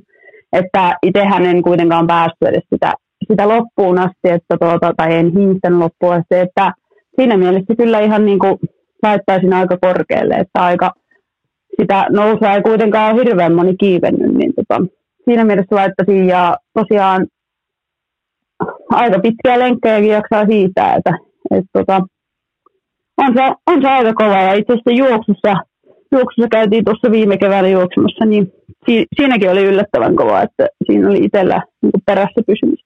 Mun, mun, mielestä, mun mielestä Antti Tuisku on yksi parhaista esimerkkeistä. Sillä on niin paljon nuoria faneja ja se käy koko ajan lenkillä hiihtämässä. Totta kai myös juhliin ja näin poispäin, mitä kuuluu varmaan supertähden elämään, mutta, mutta se sen urheilu on, sit on hieno katsoa, kuinka paljon silloin tiikerin silmää tuohon hiihtoon ja kuntoiluun ja kaikkea tuohon, niin mun mielestä se on, ja se on aikamoinen sanansaattaja hiihdon kannalta. Joo, just näin, ja siis musta se on tosi siistiä, että se se niin kuin arvostaa meitä hiihtäjiä tosi paljon ja tulee viime vuonna, me oltiin Rovaniemellä täällä leireilemässä maajoukkojen kanssa, niin se oli siellä huutamassa meille väliaikoja. Tota, oli aika kylmä keli itse asiassa ja meillä oli leirikisa, niin Antti oli siellä ensimmäisenä ja lähti viimeisenä. Et musta se kertoo aika paljon, että kun, mitä se arvostus sitä hiihtoa kohtaan ja meitä hiihtäjiä kohtaan. Että silleen, silleen kyllä todella paljon arvostaa häntä. Juman kautta, toi oli, toi oli hyvä story. Antaa vähän niin kuin osviittaa siitä, että se ei ole pelkästään IG-kuvien takia siellä, vaan se on nimenomaan sen takia, että hiihto on, hiihto on sille uskonto. Vaikka se käy vaan kerran vuodessa kirkossa, mutta hiihto on silti uskonto. Kyllä, just näin. Okei, mennään tähän sun uraan. Nyt on totta kai M-viestipronssia äh, taskussa ja urheilukansa tietää tarkemmin, kuka on Jasmi Joensuu, mutta minkälainen Jasmi silloin aikoinaan lähti Denverin yliopistoon? Mä jonkin verran seuraan amerikkalaista yliopistourheilua ja mä oon ihan ok kartalla siitä prosessista, että miten sinne haetaan, miten sinne päästään, ää, miten sinne tulee stipenditarjouksia ja näin poispäin, mutta mi- minkälainen maailma se on hiihtäjälle tehdä se päätös, että hei, täältä Suomesta, mikä on enemmän tai vähemmän yksi hiihdon mekoista, niin kuin, äh, tällainen niin kuin mekka, tyyppinen, yksi johtavista maista maailmassa, niin tota, äh, kohti Denveriä ja amerikkalaista kollegekulttuuria, niin tota, minkälainen, minkälainen päätös ja prosessi se oli? No kyllä sitä oli varmaan aika semmoinen epävarma ja raakille hiihtäjänä ja yleensäkin ihmisenä raakille, että että oli aika niin kuin ajatukset sekaisin silloin, että mitä, mitä tässä nyt niin kuin tekemään, että, että Suomessa omi, oman ikäisissä olin pärjännyt ihan hyvin niin kuin SM-tasolla tai todella hyvin, mutta sitten taas niin kuin aikuisissa en ollut tehnyt minkäänlaista läpimurtoa. Et siinä siinä niin kuin kävi monenlaisia ajatuksia mielessä ja, ja sitten kuitenkin aika kunnio, kunnianhimoisena ihmisenä halusin myös, myös sitten sitä koulutusta niin kuin miettiä ja, ja tavallaan siinä oli niin, kuin niin paljon ajatuksia ilmassa ja tota, kuitenkin sitten se halu tehdä jotakin tuommoista niin kuin erilaista kuin muut, niin kyllä sitten vei voiton siinä vaiheessa, että kun, kun a, tavallaan toinen, toinen olisi ollut se, että olisin jäänyt tänne ja yrittänyt mahdollisimman ammattimaisesti tehdä sitä, vaikka ei ollut oikeasti resursseja tehdä sitä. Että tavallaan siinä niin kuin loppujen lopuksi sitten se päätös oli helpompi kuin ehkä sitä ajattelin, mutta että Ähm, niin, ihmisenä varmaan tosi semmoinen epävarma olin silloin, että jos, jos ajattelee 5-6 vuotta taaksepäin, niin tota, ei siinä niin kuin osannut oikein, oikein niin kuin miettiä, että mitä viiden vuoden päästä tekisi tai, tai näin. Tämä on hyvin mielenkiintoinen, koska mä en edes tiedä ketään muuta, joka on lähtenyt kollegen kautta rakentamaan nimenomaan maastohiihtouraa. Äh, kuinka paljon tuossa sun päätöksessä oli nimenomaan, jos jaat vaikka prosenttitaulukkoon, jaat sen kahti, että kuinka paljon oli akateeminen kärki ja kuinka paljon oli sitten urheilukärki, että miten suurin piirtein se balanssi meni? No siis kyllä mä lähdin sinne silleen, silleen tavalla, että joo, että mun hiihtoura jatkuu, että, että se, sen, senkin jälkeen kun mä sieltä tuun, että tavallaan aluksi ajatus oli se, että olisin vain vuoden, että tavallaan sen jälkeen sitten voisi keskittyä siihen hiihtoon. Mutta kyllä se siellä ehkä niin kuin valkeni se totuus, että kun sinne meni, niin silloin se prosentti tavallaan sitä hiidosta vähän laski. Et kun siinä oli kuitenkin niin paljon muuta, muutakin, että jos, jos sanotaan, että silloin kun lähdin sinne, niin lähdin ehkä 80 prosenttia hiisaa ja 20 prosenttia opiskelua, mutta sitten ensimmäisen vuoden jälkeen niin kyllä se oli aika lailla 50-50, että että tavallaan niin kuin se valkeni se totuus, että ei hitsi, että kyllähän täällä niin kuin tätä kouluakin pitää käydä, että ei sillä ihan niin kuin ammattilaisena voi elää. Mutta toisaalta se oli, se oli sinänsä helppoa, että, että kun se hiihto tavallaan, vaikka treenit sujui hyvin, niin ehkä ne kilpailutulokset siellä ei ollut niin hyviä, niin sitten oli tavallaan vähän armollisempi itselleen, että no joo, että, että keskitytään nyt niin kuin molempiin tasapuolisesti ja, ja tota, pyritään sitten tekemään paras juttu, mutta koko ajan oli kuitenkin mielessä, että se hiihtoura jatkuisi, että vaikka, vaikka Suomessa o, ollessa ennen kuin olin lähdössä, lähdössä sinne, niin en usko, että monta ihmistä olisi sanonut, että viiden vuoden päästä mulla on M-mitali taskussa, niin, tota, okay. niin silti itellä, itellä oli se usko siihen kuitenkin, että mä, mä tuun vielä takaisin ja mä haluan oikeasti näyttää, että musta, mä voin tehdä sitä ammatikseni. Ja sille, että siellä on koko ajan, vaikka, vaikka se vaikka se usko on ollut koetuksella monta kertaa, mutta mulla on ollut se, se tavallaan päämäärä siellä tiedossa kuitenkin. Ja tuossa on se tavallaan ponnahduslauta myös ehkä vähän ehyempään, kokonaisvaltaisempaan elämään, että se pelkästään se hiihto, kenties mitali tai menestys tai maajoukkue kutsu, että se ei määrittele ihan kaikkea, vaan siellä on myös se koulu, laadukas, arvostettu yliopisto jatkuvasti pyörii arjessa. Niin tota, se, se varmaan opetti tällaiset niin kuin elämän tasapainosta ja kaikesta tästä ehkä enemmän kuin ö, Suomessa juntaaminen. No just näin. Ja sitten kuitenkin sitä elämää on aika paljon jäljellä sen hiihtouran jälkeen. Et mä oon aina sanonut, että, että se on ihan sama, miten mä pärjään hiihdosta, mutta mä oon ihmisenä kuitenkin se Jasmi enkä se hiihtäjä. Että tavallaan se on mulle kuitenkin semmoinen itseisarvo, että joo, mä teen nyt tätä hiihtoa täysille ja se on aika iso osa mun elämästä, mutta se ei kuitenkaan määrittele mua, että kuka mä oon. Enkä mä mä karsastan sitä ajatusta, että ihmisiä laitetaan niiden tulosten perusteella, vaikka sitäkin tapahtuu aika paljon, mutta, tota, mutta kuitenkin niin se arvostus pitäisi olla sitä ihmistä kohtaa eikä sitä, sitä tulosta kohtaa, että se mulla on ollut koko ajan mielessä. Ja sitten isoin siinä tietenkin on siinä koulutuksessa se, että jos tulee ongelmia, että vaikka, vaikka menee jalka tai, tai tulee joku paha ylirasitustila tai tämmöinen, niin sitten mulla on koko ajan kuitenkin se tota, toinen suunnitelma, mitä mä voin alkaa sitten noudattaa, jos, jos se hiihtoura ei siitä lähekkää. Tavallaan ei tarvitse stressata yhtään ja se on ehkä kuitenkin sitten niin kuin isoin juttu, minkä takia mä oon myös sitten noussut tälle uudelle tasolle hiihdossa, että ei ole mitään stressiä siitä tulevasta. Se on, se on eittämättä tismalleen juurikin noin. Mikä oli muuten englannin kielen valmius, kun lähit silloin, tota, oliko 2016? No itse asiassa aika huonosti kirjoitin, e, olisiko ollut C englannista, että et ei oikeasti ollut mikään maailman paras. Ja tota, mutta sitten mä en tiedä, onko mä sitten ollut siinä mielessä semmoinen hölösuu aina, että mua ei niinku haitannut puhua. Että se auttoi mua paljon, että vaikka mä tein virheitä, niin, niin mä, mä uskalsin avata suuni, että tavallaan tosi nopeasti se sitten parani. Että nyt, nyt tavallaan kun se oli neljä, neljä vuoden ajan periaatteessa niin kuin äidinkieli, niin tota, kyllähän se väkisinkin piti aika nopeasti parantua. Että se oli kyllä tosi, tosi hyvä juttu. Suomalai, suomalai urheilukansa on koko ajan jatkuvasti enemmän ja enemmän paremmin perillä siitä, mikä on NCAA-urheilun yliopistojen tällainen scholarship-politiikka, mikä on se stipenditarjous, näin poispäin, koska tämä on ollut just vaikka viime vuosina Lauri Markkanen, totta kai täydellä stipendillä kohta vuoden päästä komitoituu Olaus Alinen, tuleva NFL-pelaaja potentiaalisesti tulee komitoitumaan johonkin kärkiyliopistoon Jenkkifutiksessa, niin minkälainen oli sun stipenditarjous ja minkälainen se lopullinen stipendi sitten oli? No siis periaatteessa niin täys, täyshoito ja sitten se koulutus, että kyllä se oli niin kuin todella kattava paketti, että, että jälkikäteen olisi varmasti harmittanut, jos olisi ruvennut miettimään, että mitä kaikkea siinä meneti. Että, että totta kai sitten, kun toiseen maahan muutetaan maailman toiselle puolelle, niin kyllähän siinä niitä omia kuluja aina tulee, että ei siinä, ei siinä niin kuin, ihan tietysti niin kuin, ilmaiseksi päässyt, mutta että kuitenkin todella merkittävä se stipendi, että silleen hienoa, että siellä tavallaan vaikka hiihto on erittäin pieni marginaalilaji, niin meitä kohdeltiin käytännössä samalla tavalla kuin näitä NHL-tähtiä, joita myös Denveristä pelasi, Joo. tai tulevia NHL-tähtiä. Että tavallaan se oli mun mielestä todella hienoa, että siellä lajista riippumatta niin urheilijoita pidettiin tai niitä opiskelijoita pidettiin niin kuin samalla viivalla. Et okay. Se oli silleen todella, todella upeaa. Törmäsitkö muuten noina vuosina Henrik Börströmiin? Sehän pelasi, pelasi Denverissä ja voitti myös tuon parhaan kollegepelaajan palkinnon suomalainen keskushyökkääjä jääkiekon puolelta. Kyllä joo, Henrikin kanssa oltiin, oltiin jonkin, jonkin verran siellä yhteyksissä, että itse asiassa me oltiin ainoat suomalaiset koko siinä yliopistossa sen yhden vuoden ajan, niin se oli ihan silleen kiva, että sinne tulikin joku, joku suomalainen ja käy, kävin paljon katsomassakin niiden pelejä ja tälleen, silleen, silleen oli kyllä kiva, kiva seurata Henrikinkin menoa siellä, että, että ihan tutustuttiinkin. Niin. Että me taidettiin olla kaksi vuotta, kaksi vuotta samaa aikaa siellä. Okei.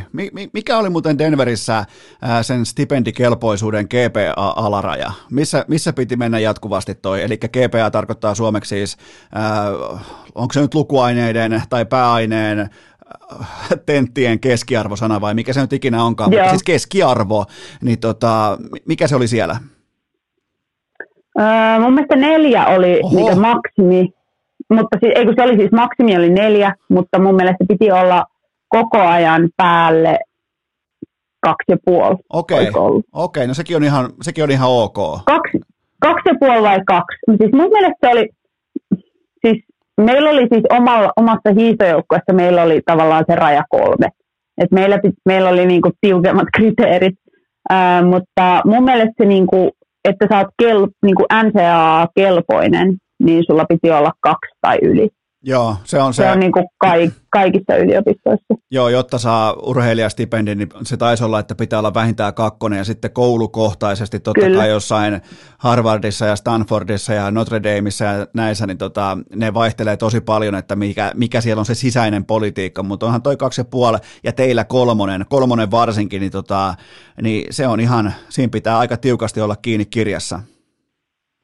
Joo, kyllä siinä pitää, kyllä, kyllä mulla sellaisia päiviä oli, että kahteen kolmeen asti luin kirjastossa ja 7.30 alkoi sitten reeni, että, että tavallaan jälkeenpäin ajateltuna, että olihan se aika hullua, hullua elämää sinänsä, mutta, mutta sitten taas toisaalta kyllä se on maksanut takaisin, että, että oli se se arvosta kuitenkin.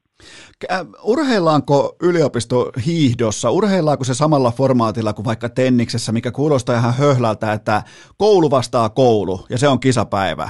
Normaalistihan hiihossa totta kai Suomessa kaikki kilpailijat menee paikan päälle vaikkapa rukalle ja sen jälkeen mitellään, mutta menikö se tuossa teillä sillä tavalla, että se on aina koulu vastaa koulu, sitten taas seuraavan päivänä voi olla vaikka, voi olla vaikka Utah ja sen jälkeen sitten tulee vaikka Colorado State tai näin poispäin, niin, niin tota, oliko se noin?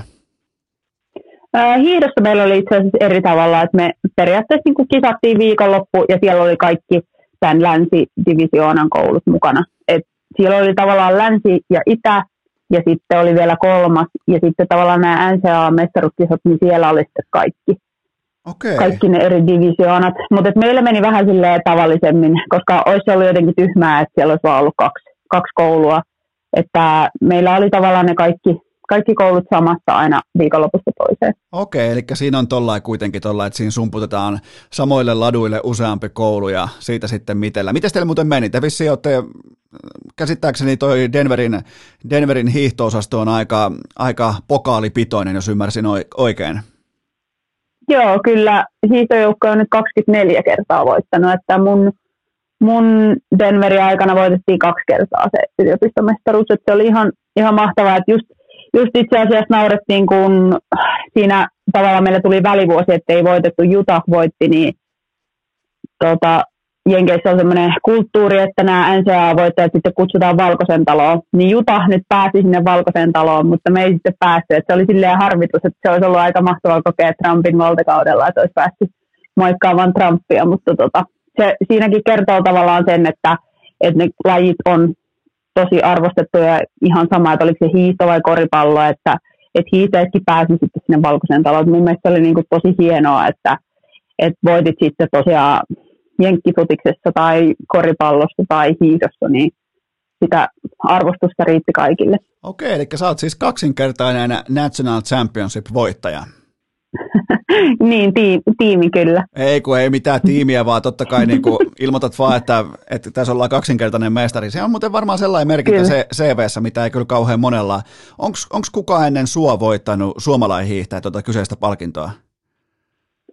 Ää, en osaa sanoa, en, en itse asiassa tiedä, onko, onko voittanut. Et siinä, siinä itse asiassa on hauskaa, että sieltä sai kotiin tule, tule, tulemisena sitten tota, pari semmoista sormusta, mitä, mitä Super Bowleissakin nähdään. Että ne on ihan mahtavia niin kuin, tavallaan silleen, että, että kun Super Bowl vaikka tai, tai voitat sitten tota, tuossa koripallossa NCAA-mestaruuden tai näin, niin siellä tosiaan kaikille lajille annetaan semmoiset mestaruussormukset. Toi on, niin, niin, toi on kova. Tota löytyy pari niitä, että se on kyllä silleen ihan, ihan hauskaa. Mitkäs, mitkäs paperit sieltä lopulta tuli sitten mukaan? Sun, sun pääaineena taisi olla, äh, talousaineet oli sun pääaineena, mutta oliko siinä, mikä oli, mikä oli tarkempi kohdennus niihin ja miten, miten se lopulta meni? Joo, eli pääaine oli rahoitus ja sitten sivuaine oli markkinointi. Et paljon kävin markkinointikursseja, tavallaan siellä ei niinkään tehty lopputyötä, että se oli silleen helpompi, että käytiin vaan kursseja. kursseja sitten halusin sitä markkinointia jonkun verran opiskella, että se oli kuitenkin semmoinen mielenkiinnon kohde, mutta se rahoitus, rahoitus tuli aika nopeasti silloin, että itse on kiinnostunut sijoittamisesta ja tuommoisesta, niin oli silleen helppo, helppo valinta se rahoitus ja sitten toki, toki se business puoli tuli senkin takia, että, että se on täysin pätevä myös Suomessa se koulutus, että, että se on sitten helppo yhdistää jatko-opintoihin tai, tai sitten työelämään täällä Suomessakin. Mitä olet mieltä siitä keskimäärin suomalainen maastohiihtäjä, niin onko, onko maastohiihtäjillä riittävästi fokusta siihen, että, että se ura ei välttämättä kestä 40 vuotta suksien päällä, vaan, vaan se koulutus, kaikki uranäkymät tämä, niin onko, mikä on tilanne nimenomaan hiihdon keskellä, että onko riittävästi arvostusta vaikkapa koulutukselle? Mulla ei siis mitään hajua, tämä on täysin vilpitön kysymys. Uh, no musta on vähän niin kuin sekä että, että jotkut tietyt tyypit arvostaa sitä koulutusta, mutta mielestäni se, se niin kuin nähdään kuitenkin pääosin huonona asiana, että sä et keskity silloin 18-vuotiaana hiihtoon.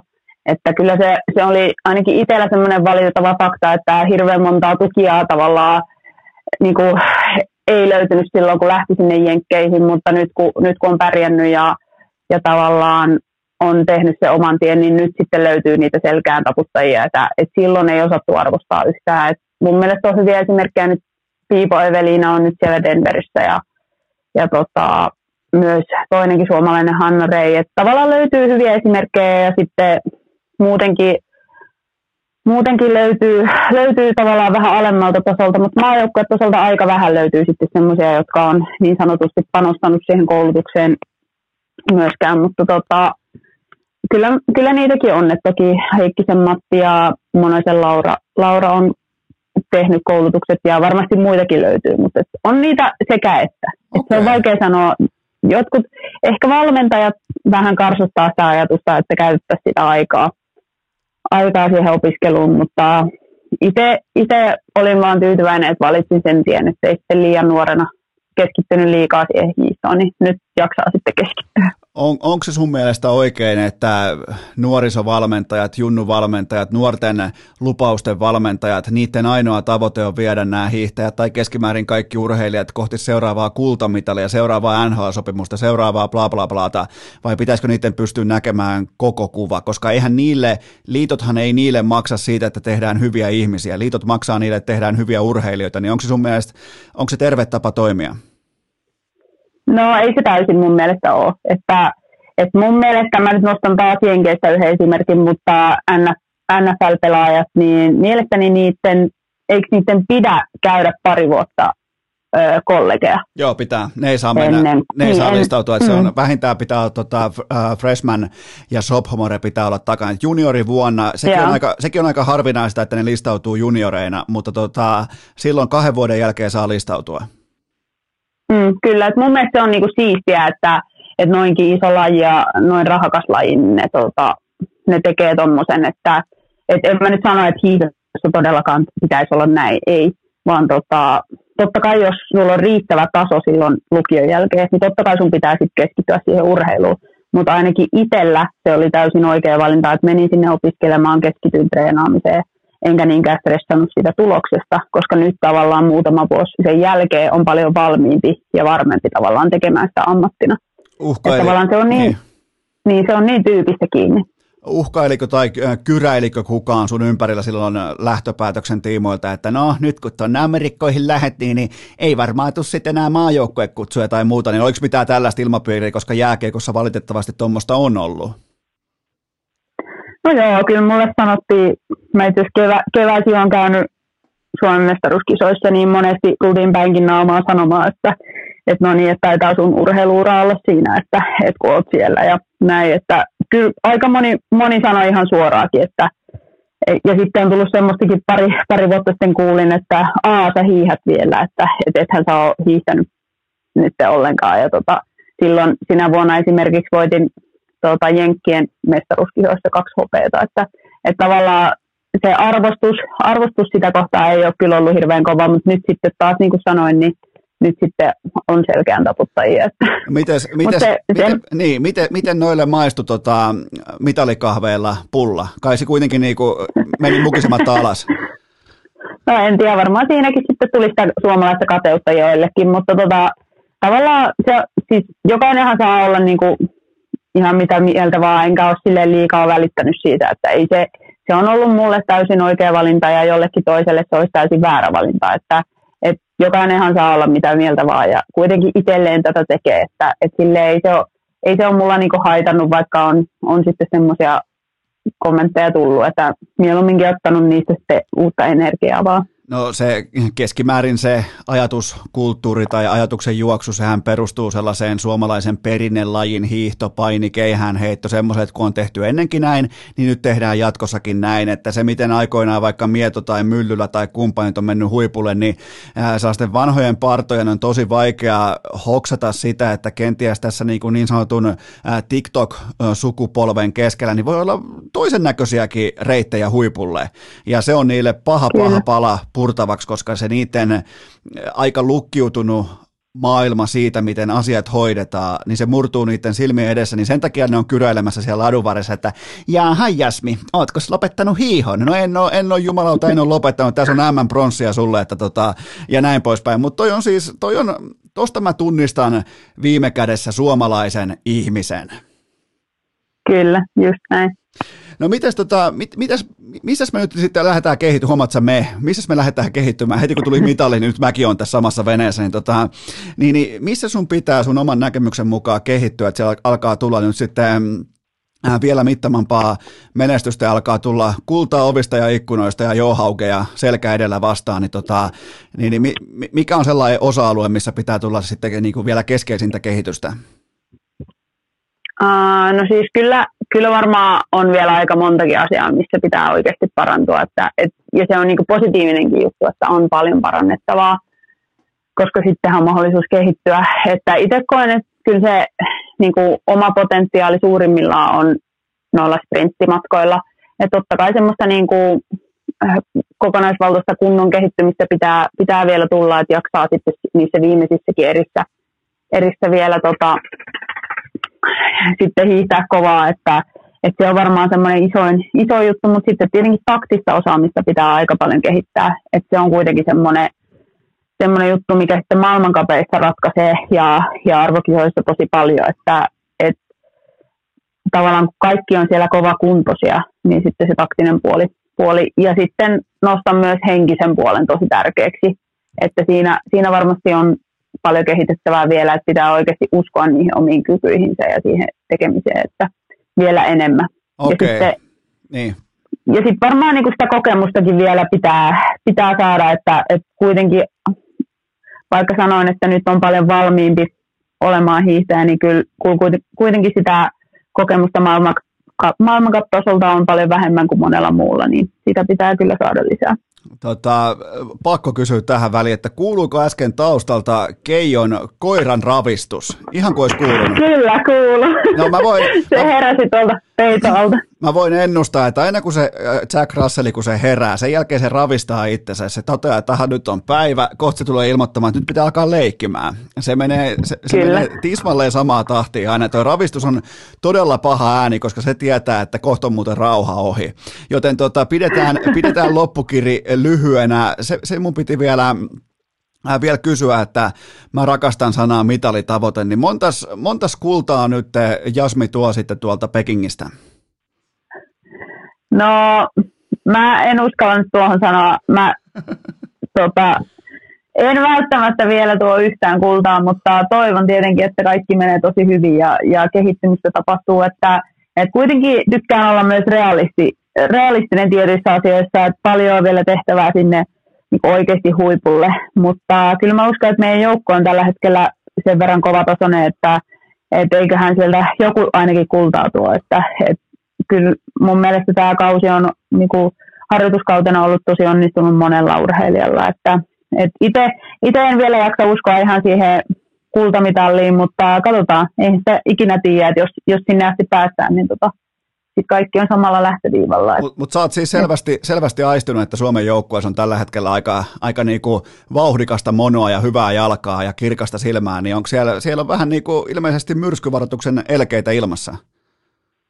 Joo, kyllä mä oon sitä mieltä, että, että moni, moni on oikeasti, varsinkin naisten, naistenkin joukkueessa sillä viimeisiä vuosia, vuosia ja viimeisiä olympialaisia, niin kyllä niillä on kova näytöhalu ja, ja myös sitten koen, että me nuoremmat ollaan pystytty vähän – vähän sitten aiheuttamaan tervettä kilpailua sinne, että, että vanhemmat sitten vertyy, vertyy vielä enemmän. Että kyllä mä uskon, että, että tulee hyvät kisat Pekingistä ja, ja varmasti menestystäkin. Okei, no tuosta on, tuohon on mun mielestä hyvä paketoida, eli kahdeksan kultaa, kaksi hopeeta ja, ja tota, ei vaineskaan, toi oli mun mielestä ihan, ihan realistinen ja jotenkin niin kuin aikuisuuden tilassa annettu arvio siitä, että missä, missä mennään ja se lähtökohtaisesti se on mukava, kuulla, että siellä on sellaista tiikerin silmää ja tervettä kilpailua ja, ja siellä on konkareita, sitten siellä on ää, nousukkaita, siellä on sellaista hyvää vääntöä, vaikka, vaikka se ei niinku, väärällä tavalla se ei kupli ulos, niin silloinhan on aika niinku, terve maaperä, mistä voi lähteä ponnistamaan. Se on just näin. Ja sitten tosiaan varmaan, varmaan iso juttu, että siellä on paljon oikeasti niitä nuoria, jotka niin kuin sen maajoukkojen takana myös, jotka haluaa haastaa.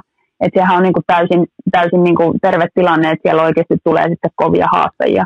Että et ei pelkästään ajatella sitä, että nyt kun ollaan aamaajoukkoissa, niin se takaa automaattisesti sen paikan olympialaisiin, vaan oikeasti pitää tehdä duunia sen eteen, että siellä on kovia, kovia haastajia ja muutenkin kova taso siellä takana, niin sille ihan hyvä tilanne. Sä oot pääaineeltas markkinoinnin, äh, markkinoinnin rahoituksen ja näiden talousasioiden opiskelija, niin markkinoidaan vähän. Niin tota, kysymys kuuluu näin, että nyt jos joku, vaikka joku jonkun yhtiön markkinointijohtaja kuuntelee tätä sun vierailua, niin kerropas tälle, kerropas tälle pomolle, että minkä takia sen yhtiön kannattaa hypätä Jasmi Joensuun tarinaan mukaan.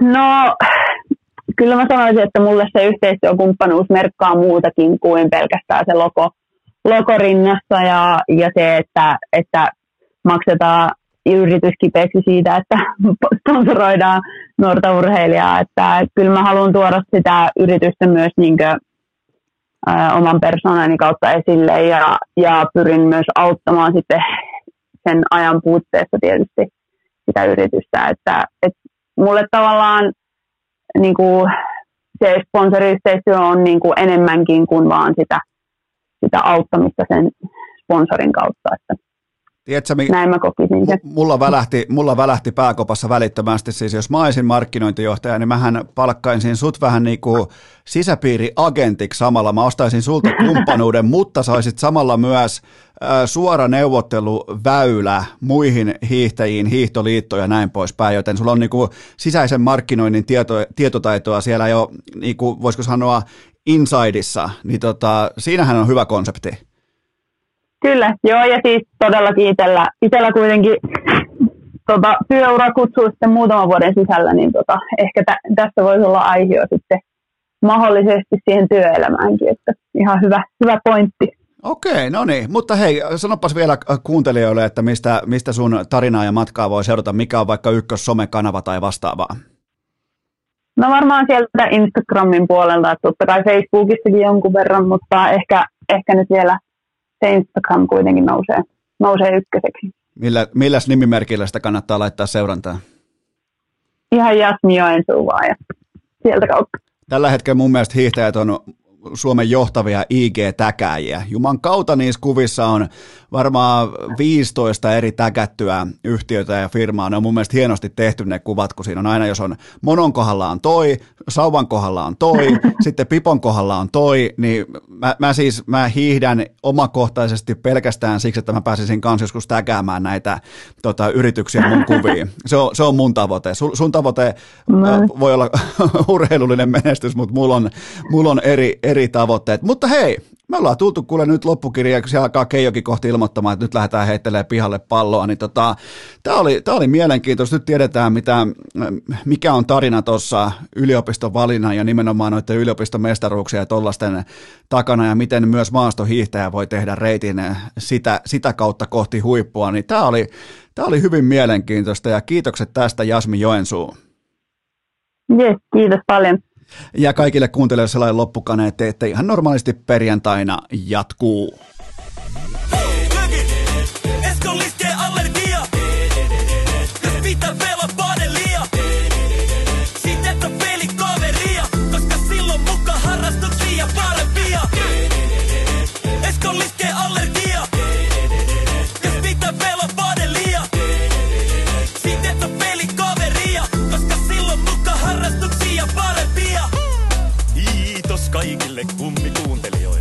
Kaikille muillekin huutelijoille. Tämän päivän jakso oli tässä. Valitettavasti urheilukäästiä on odotettavissa myös tulevinakin päivinä, joten anna korviesi huilata siihen saakka. Siinä kaikki tältä erää. Urheilukääst kiittää ja kuittaa peliä. Vaatekomero tyhjenee. Onko ääni kukaan.